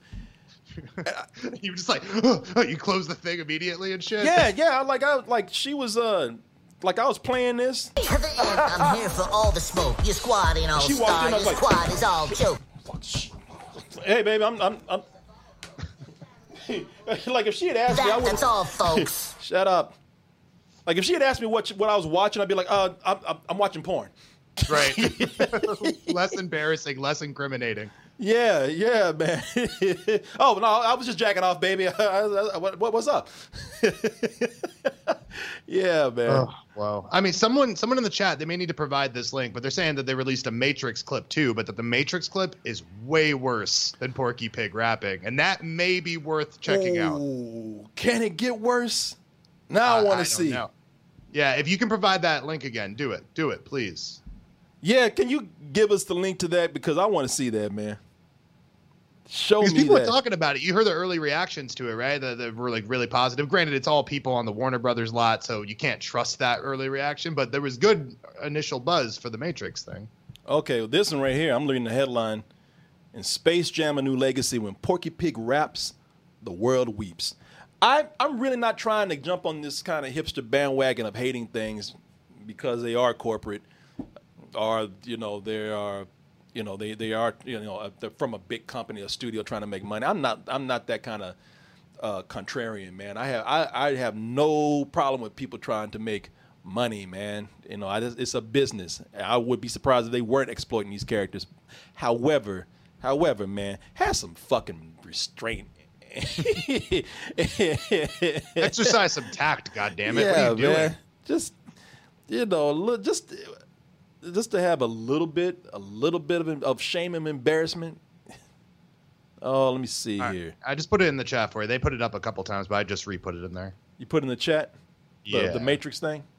Yeah. All Christian right, Monster is me. Let me go ahead and see if I can find here. Oh, let me see. Is this it right here? The, with Granny on the front? That might be it. Um, maybe.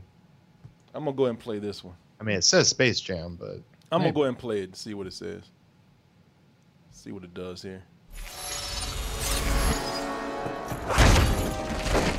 Police! Hands in your head! Can't lady oh, check her Twitter? Abuela, let's do this. What's happening, bro?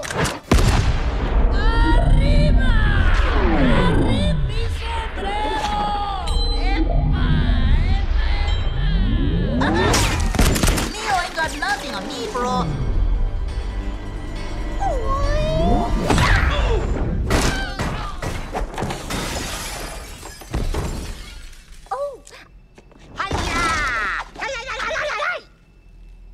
What did I miss? Hey, Granny. Speedy. Well, that's. Ooh, that was rough. I'm gonna tell you, man. maybe, maybe for some of the Gen Z people out there, even maybe for some of the millennials, but you have to understand, I lived through two years of nothing but lame Matrix parodies and jokes. People doing the same shit. That bullet time jump right there. I lived through two years of people doing knockoff shit like this, and it got less funny every time. Maybe to the people out there who are new to this, maybe that's cool. But I've seen that fucking move and that joke. I've seen that a hundred times already, and I'm just I just don't have any more laughs in me, man. I mean, at first you you genuinely laughed at it because it was a new it was a new effect. It was a new technology and you because and you you still loved it. So whenever you saw a parody of it, you're like, oh my god, that's clever, that's clever. And then it got to a point where people kept doing it, but you laughed anyway out of respect to the Matrix because you love the Matrix so much. And then it got to a point where it's just kind of really a just painful, just forced. and then by that second year, it's like, man, fuck you. This is old. We've seen it, done it already. So I don't know, man. I you know maybe uh maybe this really is for a younger generation, man. Maybe this is for people who are gonna have fun rediscovering these things. I will, I will be fair and say that. You know, there's a whole generation of kids out there that love LeBron James. There's a bunch, bunch of kids out there that love the basketball players playing the new Monstar type fucking creatures, whatever.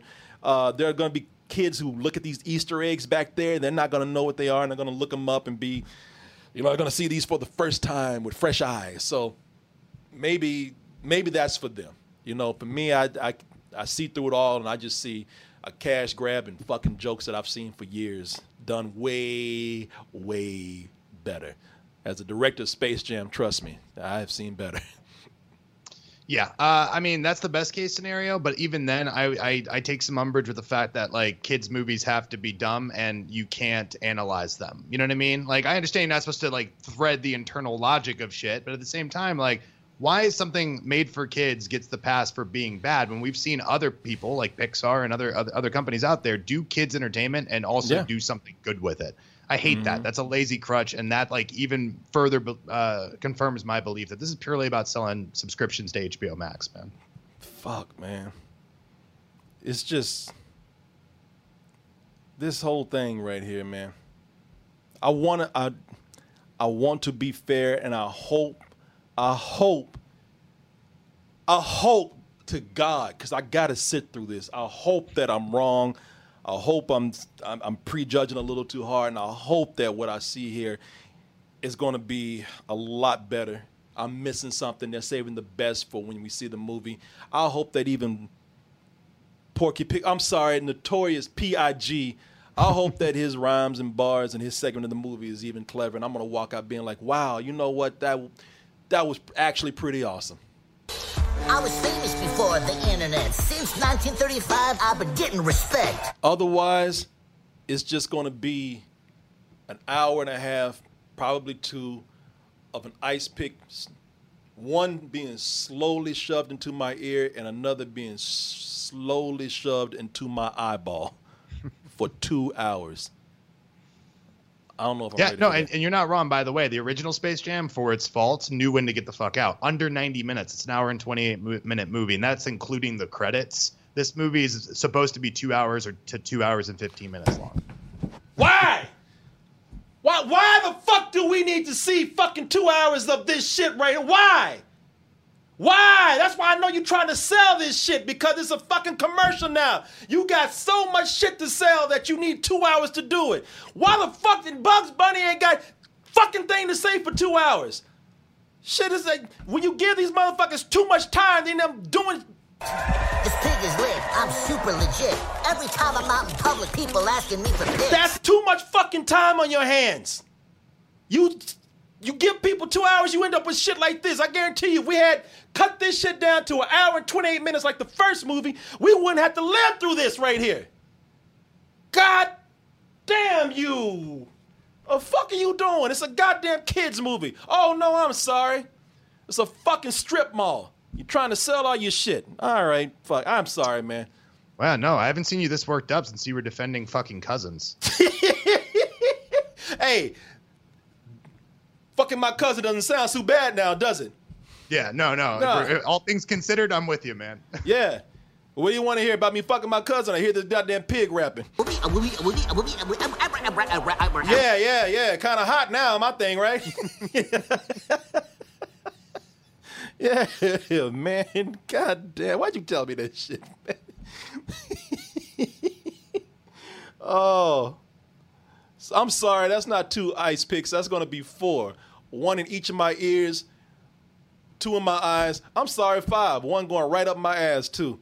Oh, shit. I'm not ready for this, man. I'm not ready for this. I pray to God, God, God, please, God, if you're there.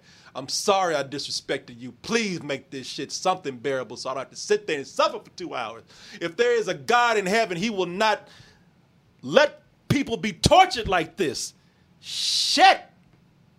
Anyway, man, don't you- I don't want to talk about this no more because you might tell me something else. I don't, I don't, I don't want it. I don't want it. I don't want it. Jesus, man. What the fuck? Man, we need another pandemic, man. Right, right. Remember the good old days of 2020? Fuck. Oh. Oh. Somebody said, don't blaspheme, Corey. This is fucking blasphemous. What are you talking about? You were looking at blasphemy in the form of a fucking rapping pig. That is blasphemy. I'm not blaspheming. I'm asking God literally, truly, honestly for help right now. Anybody. oh, somebody said, but Corey, Batman's in it. Is he rapping too? Somebody said, Corey, you okay? No, none of us are okay.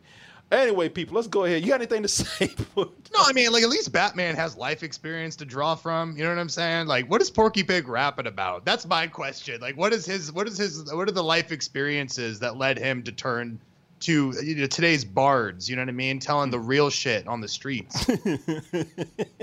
well, now we got the street poet named Notorious P.I.G. What up? It's Porky Pig. They call me P double L G. Step to me, he don't want no trouble. Oh, shit. That's street wisdom right there, man. this does almost beg for a drunk show. People are not wrong. I'm seeing a lot of people uh, banging that war drum for a drunk show. Of what? This? Oh yeah, it has to happen. You know what? Maybe. because, uh, hey, it'll damn sure help watching it. But hey, you know what? Um, in conclusion, as always, these are artists, these are people, these are employees that worked on this, and I do want it to succeed. So I'm hoping for the best. I'm not going to come up here and try to talk down on something I don't know. Let me end on a positive that way. Out of respect for the creators involved, I want this to succeed. I really do. I really do. And I hope it does for all of our sakes. All of us. Anyway, let's go ahead. You just want to get invited back for Space Jam 3. You want to end, you want to conclude what you started, and you're trying to play nice with the studio. Well, I bet people wish I was on this one now. You would have had a much better film. Kicked off a Space Jam 2 for this, people. Because I wasn't a team player. Didn't want to play the game. Well, you saw what happened. And by the way, y'all, we forgot to mention. I, we're about to end this. I know we've been trying to end this, but one thing I forgot to mention because I saw in the chat. Uh, I know people are saying, "Well, you know what? Before, before Notorious Pig, there was uh, MC Bugs. It's like Jordan at the plate. You're likely to miss. Warner Brothers Inc. got bank keep counting. Rule from here to the moron mountain. That the reason why I can deal with that better is not in the movie. It's a it's the it's the track at the end of the Space Jam soundtrack, and mm-hmm. they it seems like they're just joking around. That's what I'm talking about. That's that's what I'm talking about. It seems like they're just having fun. You know, that that's the kind of That's the throwback to what Looney Tunes does, where they kind of come in and make fun of culture like that. Here's the game plan. Listen up, Toon Squad. Number one objective, beat the monsters. Plus, that soundtrack was kind of awesome, man. so allegedly written by Jay Z. I think the only reason that should stay in the movie is if, like, secretly for no reason, Nipsey Hussle wrote that pig rap, and as a tribute to Nipsey, they're like, we got to keep it in. We can't take this out. Otherwise, why is it in the movie? Yeah, I don't know. I don't know. Why is it? I don't know. It's just gonna devolve into like fucking slack jawed. I know. Ah. all right, everybody. We need a break, and so do you. Ads. Speaking of Warner Brothers selling shit. oh. All right, man. Let's move on to our next thing. I'm gonna let you take this one. I'm pretty excited about this. I'm a I'm a big Aliens fan, but as we've all seen throughout the years, we've all been broken down a little bit because the Alien franchise just did not ever, ever live up to what we got with the first Alien and then James Cameron doing an amazing job with the sequel Aliens. Uh, not even the return of the creator himself, Ridley Scott, who tried to explore a little bit too much, could he do anything? All of those were movies, though. However, there were some great Alien spin-offs. They had comic books. Uh, they had they, even had toys that were better than the movies out there. And now we're getting our first series. We're getting Aliens, our Alien, the series on FX. I'm kind of excited about this, and I'll explain why in a little bit. But I want to hear more from you, Christian. Yeah, I'm really excited, man. So uh, in TV, I follow a couple showrunners. You know, like they're people who I'm a big fan of their work, and from series to series, I'll follow them. Right? Damon Lindelof did uh, The Leftovers, and he did Watchmen. Loved it. Noah Hawley did Fargo, and he mm-hmm. did Legion, and he's just one of these guys where I'm like, he gets it, and whatever he does, I'm gonna show up. And that was before they said he was doing an Alien show, and and on FX where they give him complete autonomy. So super excited about the project he recently completed writing the first two episodes and he started doing some press tours and just kind of giving people a general idea of what it's going to be. Uh, and I'm really excited about it. Number one, I think other than the xenomorph, the most recognizable thing about the Alien franchise is definitely Ripley as a character. And this ain't gonna have. This is not a Ripley story. In fact, it's not even a deep space story. It's supposed to be set on Earth, which I think immediately differentiates it from most of the series. As you know, one of the original pitches for Alien 3 uh, was to be set on Earth. There was going to be an invasion on Earth, and they ended up changing it. Yeah, so did you ever see that? Kind of cool. That, that did, yeah, did, go ahead. Did you see that trailer that was out for that, where they uh, they said on Earth everyone will hear you scream?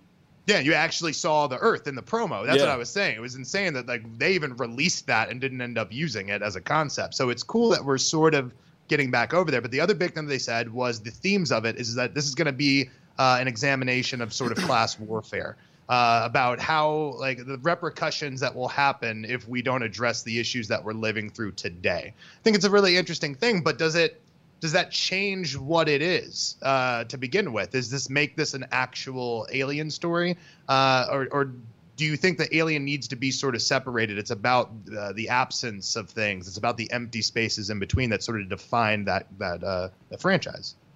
That's a good question, and I would say I don't know. I mean, it's definitely great to see them take that approach. I mean, you want to elaborate more too on what the quote is here?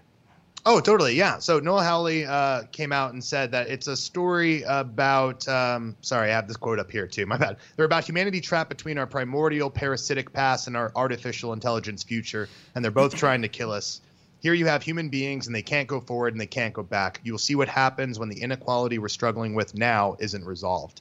And that's a really interesting concept. So look, like this isn't even sci-fi. It's not even political. That's the first thing I thought. Oh, there's going to be a political uh, fervor about this. But this has nothing to do with politics. You can look this up. There is a number of human beings that can live on this planet.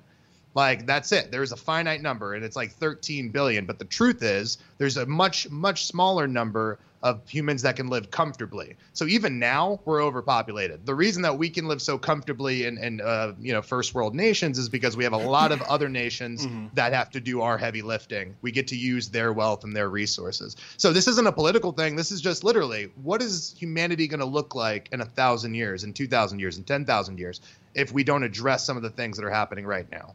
Yeah, you know what? I'm looking up a clip right now to kind of address what you're saying too. Uh, because thinking about your question, your question here, and let me see here. Your question is, do do I do I think that that concept can work? And let me just pull up something here. Uh, the audio might be low on this, but I'm gonna try to get my point across as best as I can. So, with them talking about you know inequality and bringing in sort of almost like a political or social thing here, I think that that's kind of cool. I think that that's actually, in a way, going back to the roots of what made Alien successful. Because if you watch Alien, everybody, no, then they, they look at it as a horror movie, and yes, it is. But man, you got to think about how little you saw of the alien and how much of the interaction between the characters that you saw. There was a lot of drama going on. There was a lot of moments that were going on which were humorous between these characters. The most famous scene in that movie, well, there's a lot of cool things in that movie, but one of the most famous scenes in that movie is the chest burster scene. And that chest burster scene is really as effective as it is because nobody saw it coming. Great, but mostly these these look like people, regular people. Even though they were in space and this was a sci-fi movie, they, they all look like regular people sitting around a table having having lunch at you know at work or something. And if you didn't have that kind of setup where these felt like real people like that, then I don't think that scene would have been as effective as uh, we've known it to be today.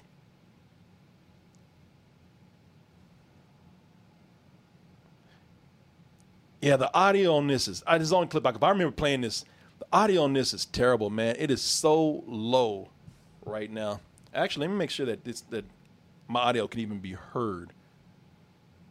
Uh, yeah, just to speak to that point for one second, I think that that's what makes the first Alien so amazing. Because I Yeah. watched it like uh, a couple months ago. I was rewatching the whole series with a friend of mine, and I took an edible. Full disclosure, but that whole first hour, you don't see the alien for the first 58 minutes. And what I was thinking Yeah. as that edible hit was Yeah. like, Jesus Christ, this feels like a documentary. Like you know it's not, but it feels like you're voyeuristic. You're just sort of there. You're watching these people. They don't even know that you're there, and that's why that dinner table really is like the apotheosis, right? It's like it's it's the culmination of everything that, that had been uh, used up until that point to scare the shit out of you. Yeah, yeah. I think the sound is working on this. It's just extremely low, and I don't know why. But anyway, you see how all these people are sitting around. You remember this scene. It's a classic movie, and all these characters are sitting around talking to each other. You saw how they were all laughing and everything, like your, Yaphet Kotto right there who just passed away. You know, I mean, these people, they don't, they, they, they seem, you know, one of the reasons why they seem the way they do is because they're blue collar.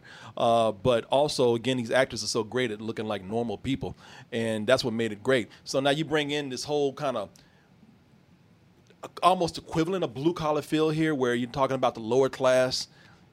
You got probably something that's more character based. I think that's something that was forgotten with Alien as we went along because people were mm-hmm. making it more about the alien. They were making it more of about more, more more about the effects, more about the creature design, more about the horror, the science fiction, and they really weren't making it about the characters anymore. And that's Right. why it didn't work that well. Or really the world they lived in, which is interesting. Alien always flirts with the idea of having social commentary, right? Like colonial Marines, colonial, it's in there, right? Like I know it's supposed to be Marines or whatever, but it's colonialization. It's it's people going off of homeland into another land to conquer something. Uh, the third one, even though it's real bad, sort of flirts with the prison industrial complex, right? The fourth one, I I don't know, orgies or something. I barely remember the fourth one, and uh, no one should. But my point is, they always they always have these really interesting ideas that lurk right beneath it. This is the first time that it seems to be the starting point. That there's a story that they want to talk about about how we're living our lives today, and they're going to wrap it in the genre of aliens, and I think that's great. Yeah, no, that that that, that is something very cool, and they're also like, again, I think they have a more more more of an opportunity to advance the story because, you know, with uh, one of the things that they didn't do, they just kind of kept re- repeating the uh, uh, just a different template of Alien, some of these movies, except for one film, and of course that is Aliens. Oh, th- you know what? What's going on with my sound here? Ah, there Uh-oh. we go. Ah, that's why you couldn't hear anything. Let me see here. Uh, hold on, people. Let me unplug this and plug it back in. Something's going on with my computer over here. Ah, there we go. Get them out of there!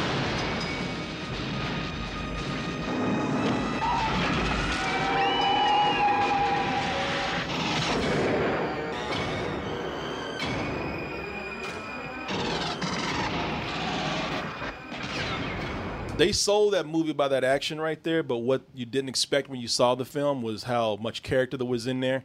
Uh, they did two things. They brought the character that was needed. That whole thing with Newt and uh, Newt and uh, uh, and and and, and Ripley. Ripley.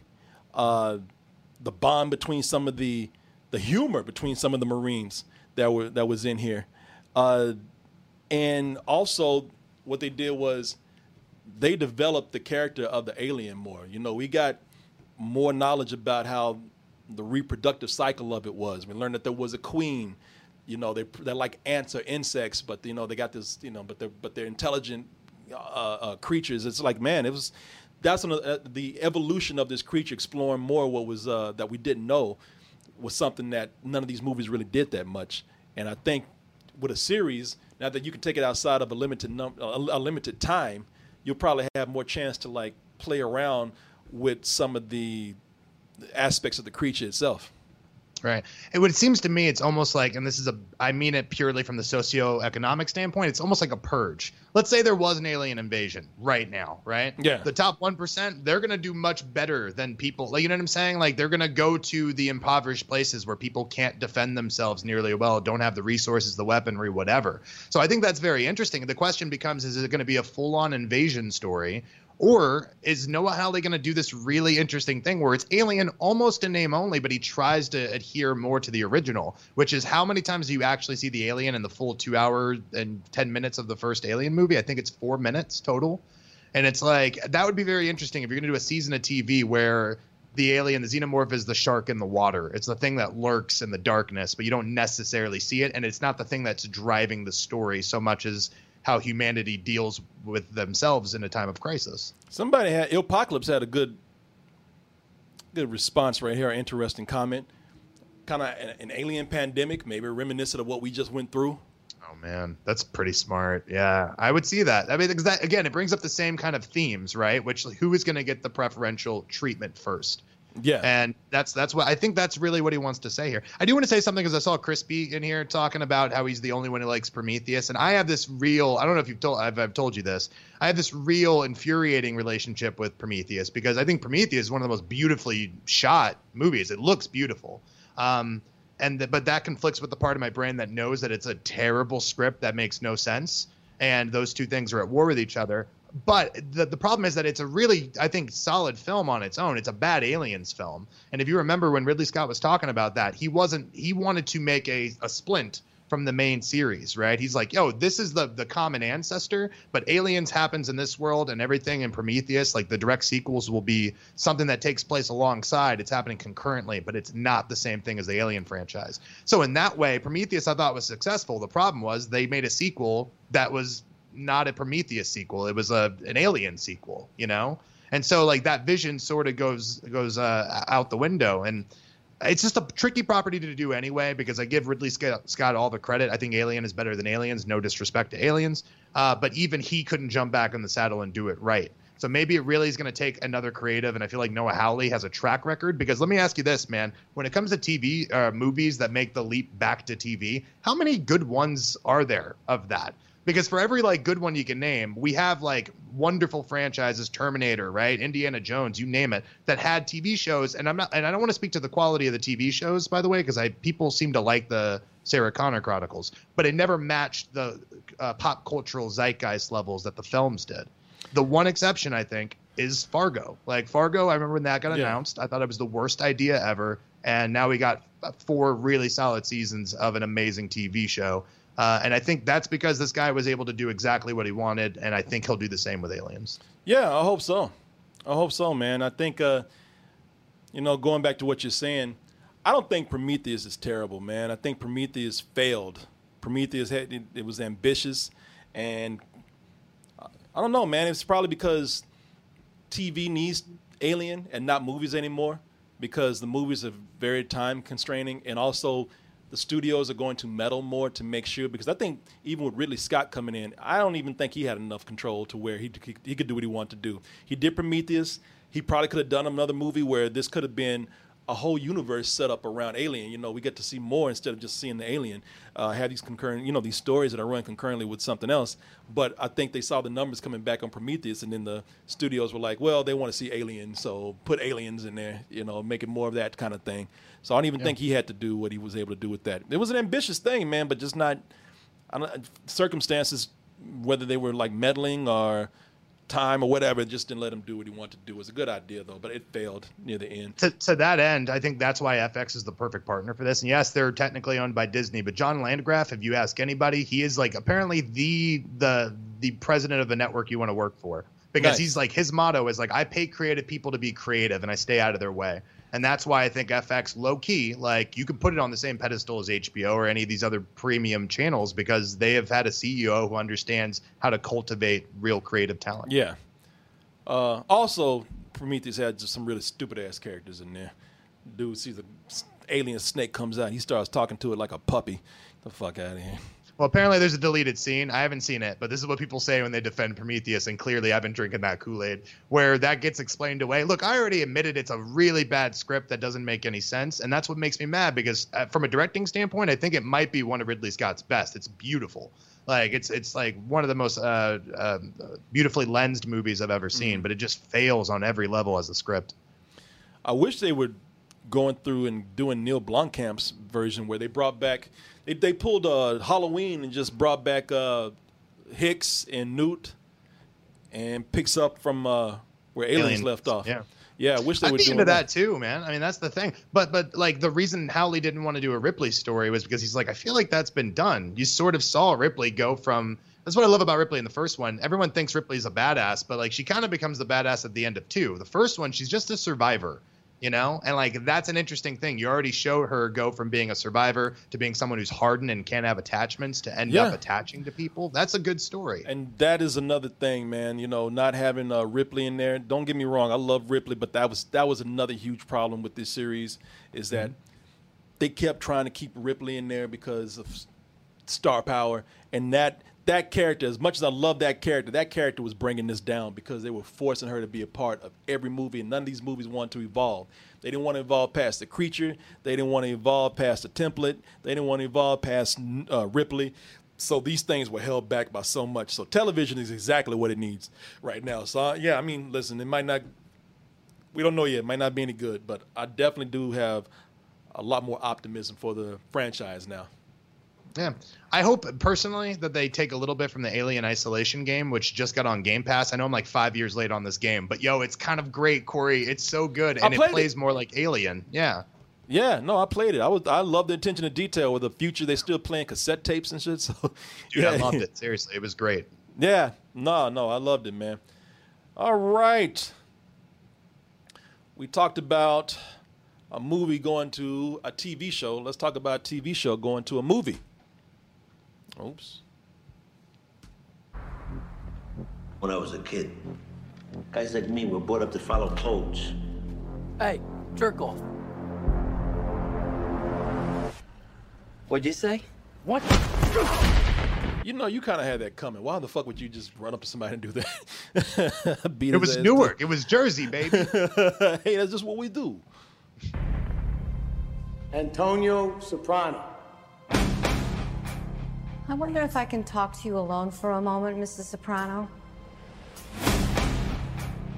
On the basis of the Stanford Binet, he's high IQ.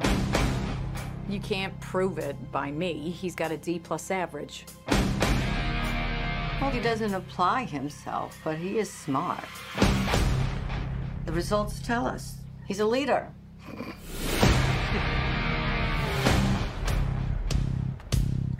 Ankle Dick. Growing up with the family takes a toll. Maybe an ambassador to England or France. You're my nephew. Might like to gamble. I want to do whatever I can to help you. Be a businessman. My gift to you. I want to go to college. I can't get caught with shit like this. Look, you take the speakers, right? At the same time, you say to yourself, this is the last time I'm ever going to steal something.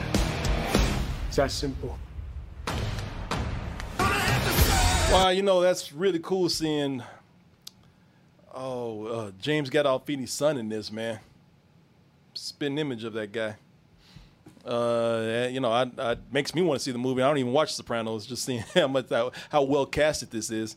Uh, but you know, we we were just talking about TV sh- or, or movies going to TV shows, and that actually helps out a lot because we see a lot more storytelling that's being able to be expanded. But now we're seeing a TV show, a TV show going to a movie. What do you feel about that? I feel weird about it. I feel weird about it because uh, the amount of times where it's been a success or added something that you would deem necessary to the story that you already loved is very rare. In fact, I only have one instance that I feel that way. But if others, if there are other things I forgot about, people should say it. I, I like this for a couple of reasons, though. I mean, I, I like that it's something that's been talked about a bunch in the series. This is sort of why I was getting on to you about having not watched the series because even in this trailer, there are so many little things that are being said that are like, oh, that's like that's why Tony is the way he is in the series that we watch, you know? And I think mm-hmm. that's a dangerous gambit because this film, I feel I feel like it's coming too late in time. It's not quite the pop culture sensation that it was. And if you're dependent on all these like little moments without it being its own autonomous story, that gives me a little bit of pause for concern.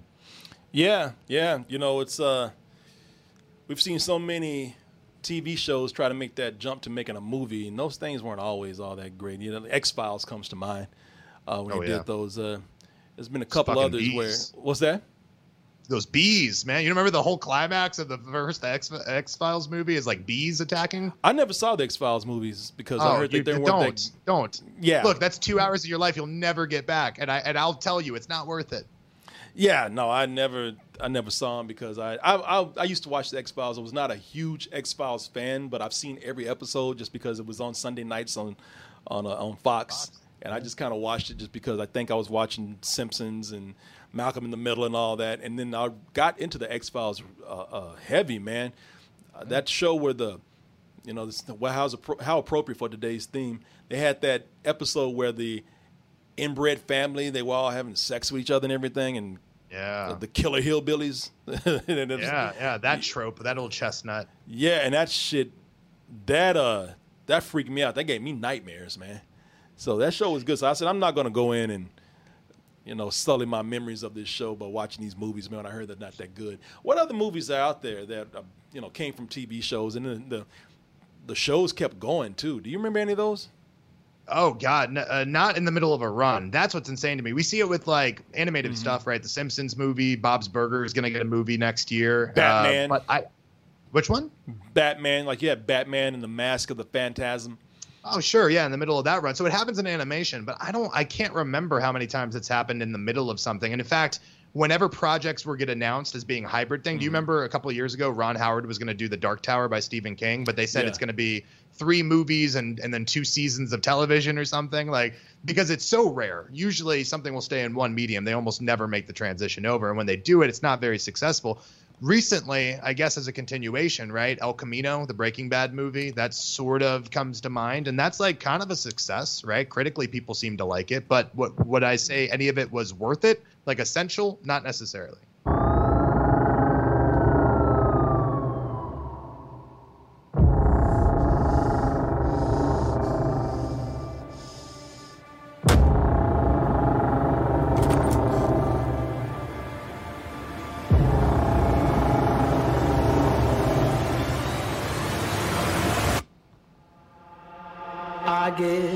This is uh where they sent it on Jesse Pinkman right after the events Right. of We're, uh, we're, Breaking we're Bad? supposed to believe this is right after the events of It's Breaking like Bad. no, man. The, the creepy Todd was uh, older, obviously, Yeah. but you know he was 35, and Jesse didn't look anything like a teenager. Was this actually a critical success? Because I, I don't know if it was just because I might be basing it on my opinion. Because I remember watching it and I'm thinking it was all right. You know, I don't think it was great. I don't even think it was all that.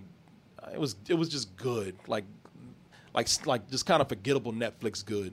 Um, Yeah. and I thought Well, I I read mean, the same it thing. hasn't- Go ahead. Sorry. No, I, was I thought I read the same thing from some people.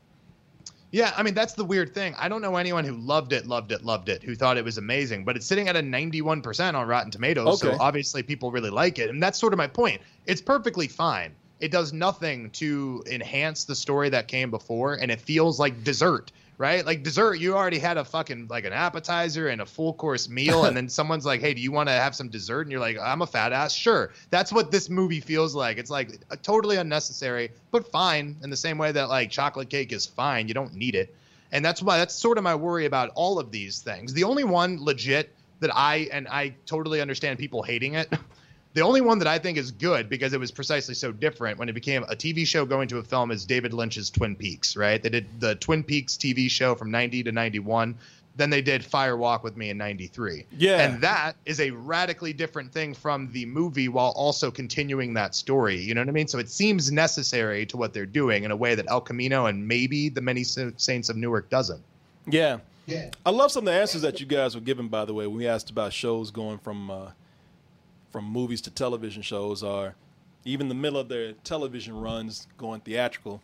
Uh, a lot of people put things in there like SpongeBob, Simpsons, of course. Uh, there were some others in there. Well, I mean, like 21 Jump Street, The Fugitive, right? Like Yeah. there are some examples, but but have they ever reached like did 21 Jump Street ever reach the level of The Sopranos on a pop cultural standpoint? No. Yeah, you know, wait a minute. They had a, a, a legit Twenty One Jump Street. Yeah, there was tw- there was 21 Jump Street the show. That's right, where Johnny Depp was from. Then they made Yeah. those movies, right? Well, those movies are parodies, though, so those those don't really count, right? I mean, they're called 21 Jump Street, and Johnny Depp's in it playing the character from 21 Jump Street. So I oh, guess it's I, sort I of. thought you were talking about like the movie with with Jonah Hill and Yeah, no. Do you not know that the whole there's a whole sting at the end of that movie where Johnny Depp is like an undercover cop and he's playing the same character that he Oh, I- was in the original yeah, series? I forgot about that. I didn't count that. I thought that that was more like an end joke than anything. Well, either way, I would say this 21 Jump Street again never reached the critical heights of a Sopranos. And in those movies are funny. I like the Channing Tatum movies, but like like all comedies, they will age very poorly. Yeah, yeah. Uh, you know, I. So, what do you feel about this then? What do you feel about the Many Saints of Newark? I mean, I, again, we're talking about some of the casting here. I do like the casting they have in here. Uh, Vera yeah, Farmiga. I mean, yeah, for my money, I think this is the most interesting thing about it because you have, and I feel again, please watch the show when you can. Livia Soprano and Junior Soprano are the two most recognizable characters other than Tony Soprano. Like they are incredible, incredibly vividly brought to life characters by actors that you think no one's going to be able to do that performance. And yet, Mhm. Vera Farmiga in that trailer nailed it. Like Really? nailed every Okay. mannerism. Yeah, I'm really excited about that one. And we didn't see Junior, but just from a looks perspective, I like Corey Stoll as a, as a actor and the fact that he's taken over for that role. Like it's you know, I think the thing is like David Chase wrote this. This isn't someone else coming in who was like a third tier writer on the show who's making a Sopranos thing. It's David Chase. He got to cast all these people, and so I assume he did a really good job. Yeah. By the way, Saul Goodman, it's Mm-hmm. a great answer right there. Uh, Star Trek. Uh, I know they did the Star Trek movie, the first one, but Wrath of Khan, man. You know, those are those are TV shows that went to movies, and that, that Wrath of Khan is amazing. No, no, I mean absolutely. Wrath of Khan's great. Star Trek uh, often hits these highs that makes it one of these really, really great franchises. Yeah. But so much so that it almost feels like it was like the respect got gained. Sadly, I think with the theatrical stuff, right? People went back and they recontextualized Star Trek in the '60s and they said, "Oh my God, this was great! Look at all the groundbreaking stuff it was doing." But when it was airing, I don't think people gave a shit. And so it felt like it garnered all that respect when it went to the big screen, and especially when Wrath of Khan came out. Yeah, yeah. No, I'm looking forward to it, man. I mean, I want the, in a way I want to go and catch up on The Sopranos, and another way I want to watch this without having watched the show to see how it stands on its own. Which I mean, it's based on something else, so that's you know you can't you can't hold that against it really. But some of these uh, movies, when they're based on TV shows, like Wrath of Khan, man, Wrath of Khan, you didn't have to be a Star Trek fan really. That movie was, and it had a lot of history in there, but that movie was enjoyable as hell, man. If you didn't know anything about it, somebody could catch you up real quick, but you still had a good time. You knew there's just this one dude had beef with Captain Kirk, and he, he didn't like shirts, and he was pissed off, and you know now, and that, and that's all you really need to know, man. Uh, it's just a Yeah, no, it's my wife had never watched any Star Trek. I made her watch Wrath of Khan, and it's a brilliant, brilliant movie. The Kobayashi Maru sequence gives you all the dynamics, all the themes that are going to happen throughout the rest of the film. It's great, you know, and that's the thing is you didn't, it didn't, while there was some lore included, it didn't make you have to know that. That's what I'm a little bit worried about because the production value looks great, the acting looks great, but if it can't stand up on its own as a story, right? Mm-hmm. That Yeah. that's a real problem because I promise you, not everyone has watched the series, especially 15 years, some odd since the show went off the air. So it needs to be good in its own right, and it has to be a dessert for Soprano fans. Somebody said Corey justifying why he's not going to watch Sopranos. I'm over, I'm saying let's do a podcast. We can do it together. that does sound like I'm trying to ease my way out of it.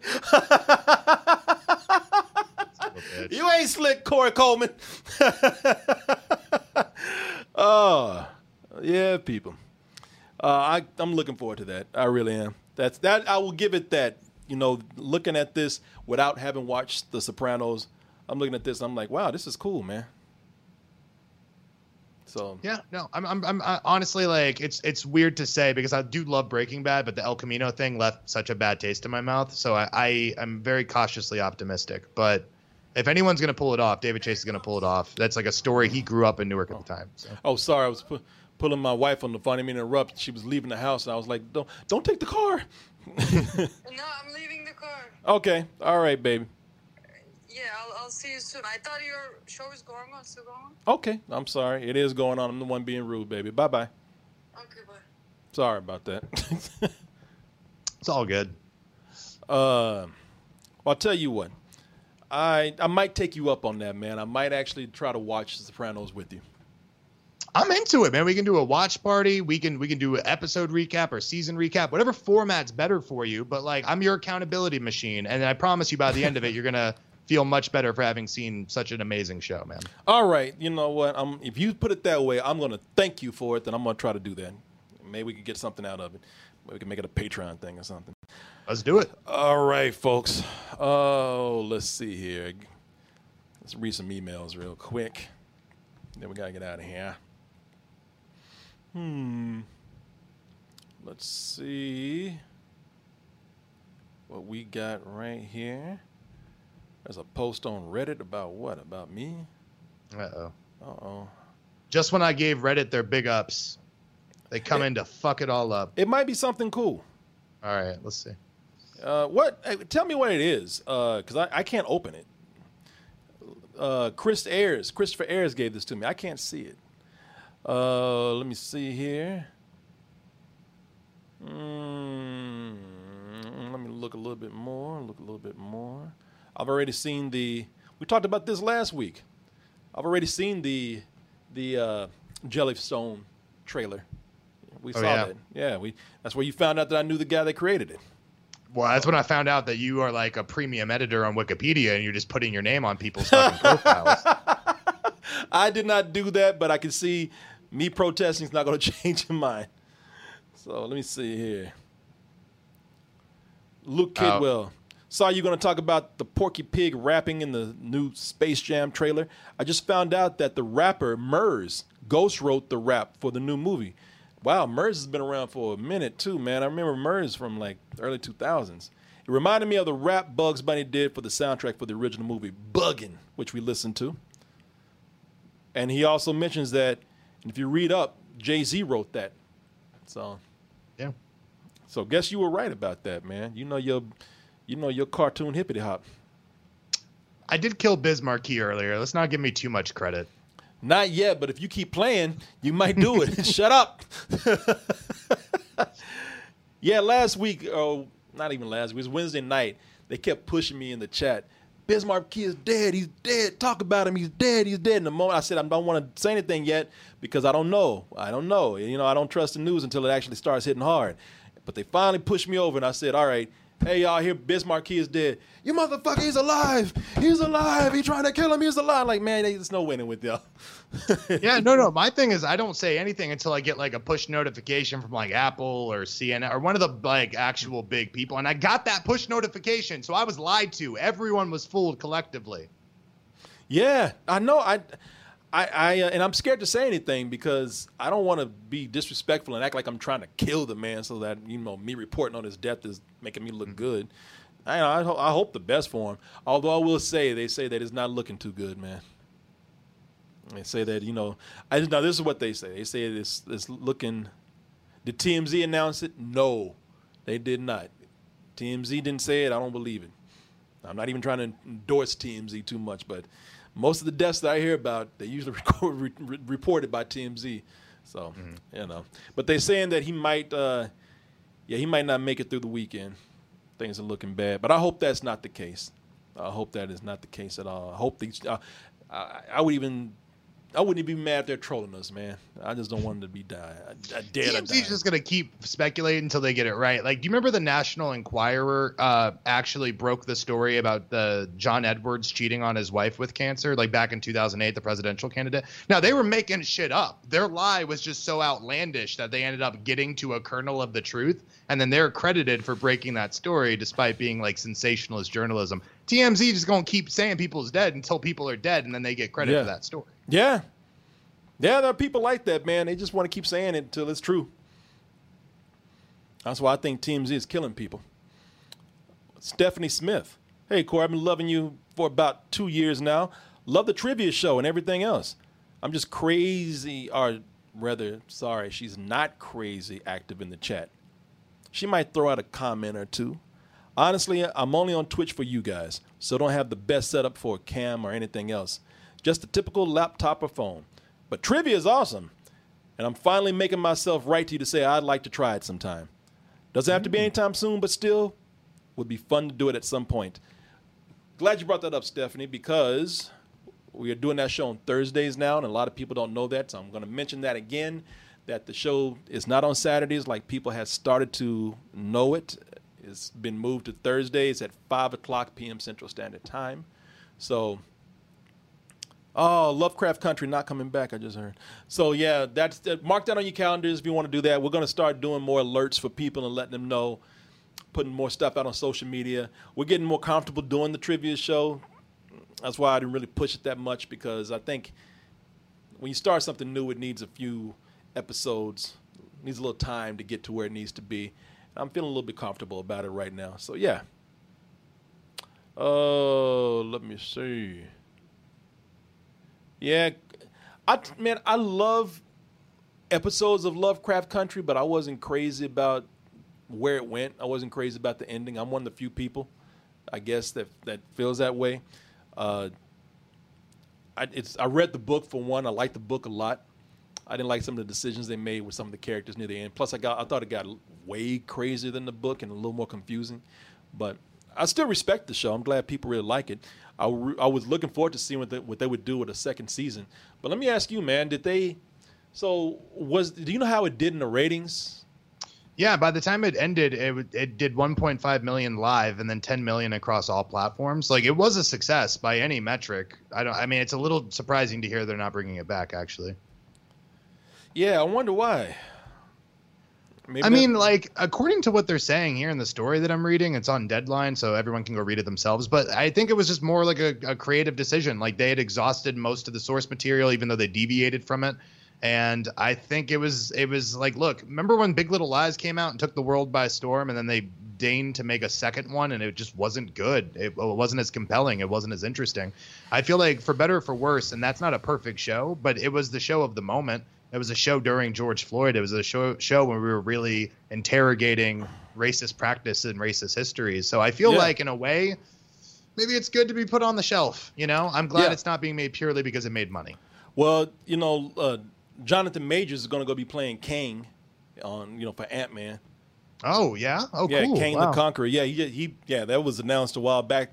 I think we talked about it on the show. Oh, maybe, maybe I just completely forgot. I'm old now. All right, I'm a goldfish. I don't remember shit. But that's what makes it exciting. Like you told me, and I was genuinely I perked up. You saw me. Um, listen, here in America, we try to we run shit in the ground, man. We don't always need to keep having second and third seasons of things. I think Lovecraft Country, for whatever I thought about the ending of it, I think it did wrap up itself pretty well. I don't want to see a second season of Watchmen, to be honest with you. I don't. I don't think we need it. I think that story is so tight, and I think that they actually did a good job. Totally. And they, you know, and they did a great job actually and avoided that whole that whole thing of taking something that was already a great book, a great, you know, something that was great material.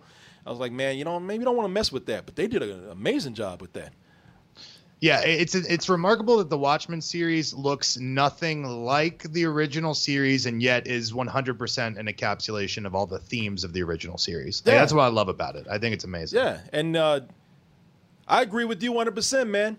Lovecraft Country was something that was out there also making a statement. You know, and it, and it and it made its statement. I don't think it needs to continue to kind of kind of beat that into the ground. I love stories. Heroes go on adventures in other worlds. Defy insurmountable odds. Stories are like the living thing. My father. He wrote me. Said we have a secret legacy. A birthright that's been kept from us. Lovecraft country. Some great episodes in there, man. I tell you, they had one episode that pretty much was the whole season of that show, them, and did it Mhm. Way better than Way that better. did. Yeah. Yeah. That's what everyone said. And I felt so bad because them was greenlit and was written a whole year before Lovecraft Yeah. Country. And it still got beat to release, so no one gives a shit. Yeah, yeah, I know, man. But nah, man, over in America, we need to be like like Britain, man, where they, they do shows and they do a couple of seasons, they know when to shut the fuck up and leave it. You know, we Well, they also only do six episodes. They leave you wanting more.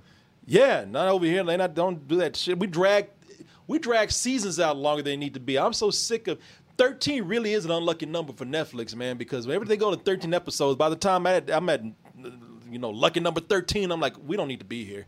This just this was too long. Oh, that's the problem. Honestly, like I, I really love the Marvel Netflix shows for what they are, but we can all agree, right? Like eight to ten episodes of story that they had to stretch out over thirteen episodes every Mhm. season. Terrible. I mean, like that's a disservice to the story you're telling. Just tell them in the amount of episodes it takes. Don't stretch shit out. Yeah, no, one hundred percent, man.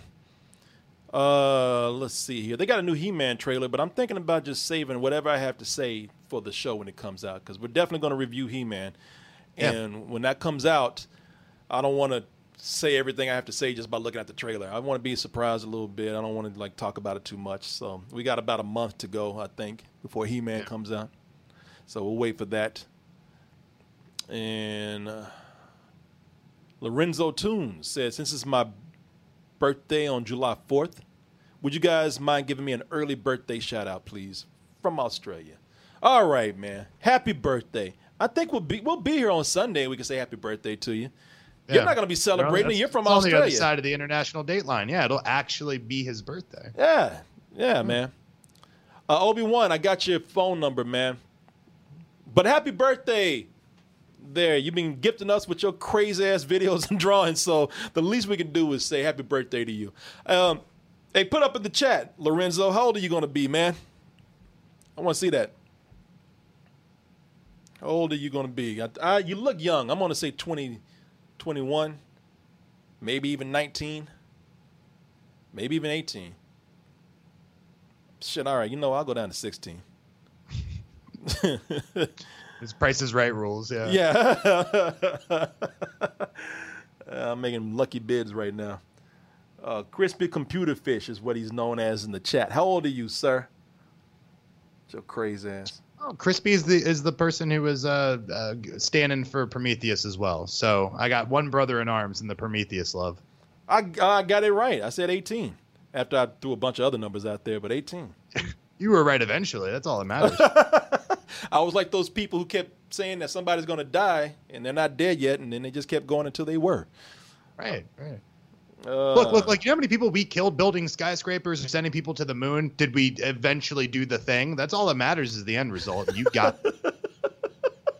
That is true, man. That is so true. Sacrifice makes for great things. All right, then. I think we're going to sacrifice this show and leave right now. We got to get out of here. Uh, happy birthday, Crispy Computer Fish. Sarah, I saw you sent over the trailer for Jellystone. We watched that last week. Maybe you weren't on the show at that time. Uh, great discussions today. Got me excited about things here. excited, man. And I believe that's all. No show tomorrow. I'm finally getting my Saturdays back, y'all. So What are you doing with your freedom? uh probably watching movies and working towards Sunday.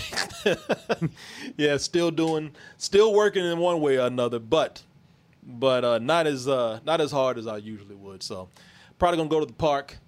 You know what? I'm sitting up here talking about I'm taking the day off, you won't see me. We might take the dogs to the park tomorrow and do like a streaming cooling with the Colemans while we take the dogs out. So even then, even then, I'm still online with you guys. So we'll see. Uh, oh, well, then that that is not the same Obi Wan that I'm talking about. That's another person. Somebody, but this person gave me the number anyway. Okay. All There you right. go. All right. well, Just in case they're in Austin. All right, y'all. We're out of here. I want to thank all of you for being here today.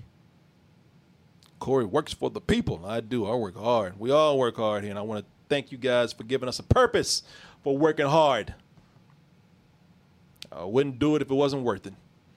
Uh, the show on the 4th. Yes, that's a great question. There is going to be a show on the 4th of July. A lot of stuff to do that day. Uh, yeah, I was going to say, unless we wanted to like switch a day or something, but nah, there's going to be a show on the 4th.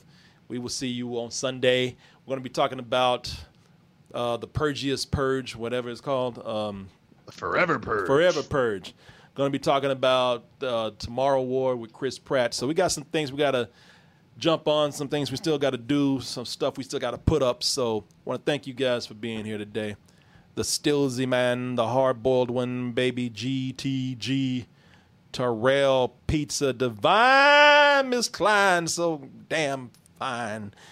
And great show, Phil Boy says thank you, thank you, thank you very much. You have a you have a, a Christopher Torres to thank for that because he brought most of the topics today. Although I gave you the Porky Pig last night. Yeah, I did wake up to a text. And by the way, you know they say you can't read uh, inflection via text. Nah, man, like that shit was a nightmare for you. I felt it through the text message.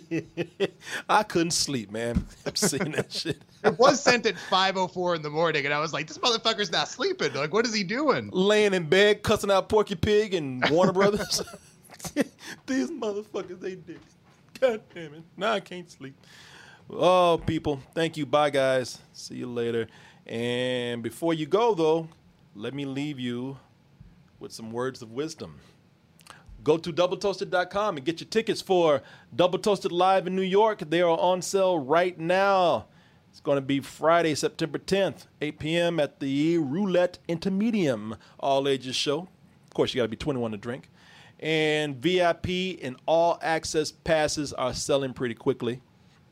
So I would jump on that today. And also go to our Patreon, patreon.com forward slash double toasted, and support us over there. It's one of our more independent revenue streams, so support what we do over there, and we'll try to keep getting you perks over there specifically for Patreon members and double toasted members. And what you got to say? I just want to say very quickly uh, because this happened last time. So two uh, two years ago, I went to Italy, and that's when you did the New York show when I was living in Brooklyn. So I couldn't do the New York show. That's right. And uh, and then the last time I went to Europe, uh, you went and did the LA show, and so I couldn't do the LA show. So this is the first show finally in one of these two Yep. cities I get to go to, and I'm so fucking excited to do it. And you are official because you're going to be getting flown over. You're going to get a room and all kind of cool stuff. Look at you, man. Get that star treatment finally. Thank rising you, up, rising up in the ranks. You don't stank no more. All right, man. Looking forward to it. So, Double Toasted live in New York, starring Christian Torres. Just me. It's going to be so disappointing. But look, sell them tickets first and then break the news, okay, Corey? Oh man, I'm just not a great marketer, man. I don't know what I'm doing. All right, everybody. And also remember subscribe to our Double Toasted Twitch channel over here.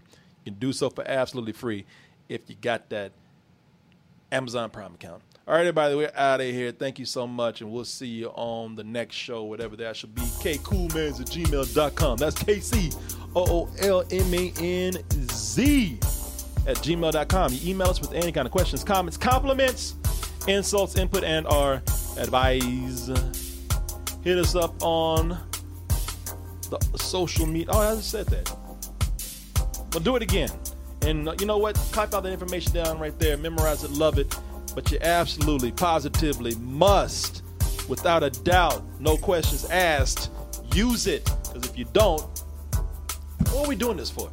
But if I am getting all of your wonderful emails and messages and calls and packages once I get that P.O. box set up, Christian Torres.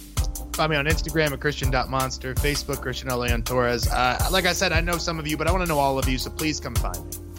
And folks, I'm gonna have to like make this more of a of a scheduled thing, add some structure to it. But here in Austin, Texas, we would like to see some of the toasties out there, people who support what we do. So just let us know you're coming to Austin.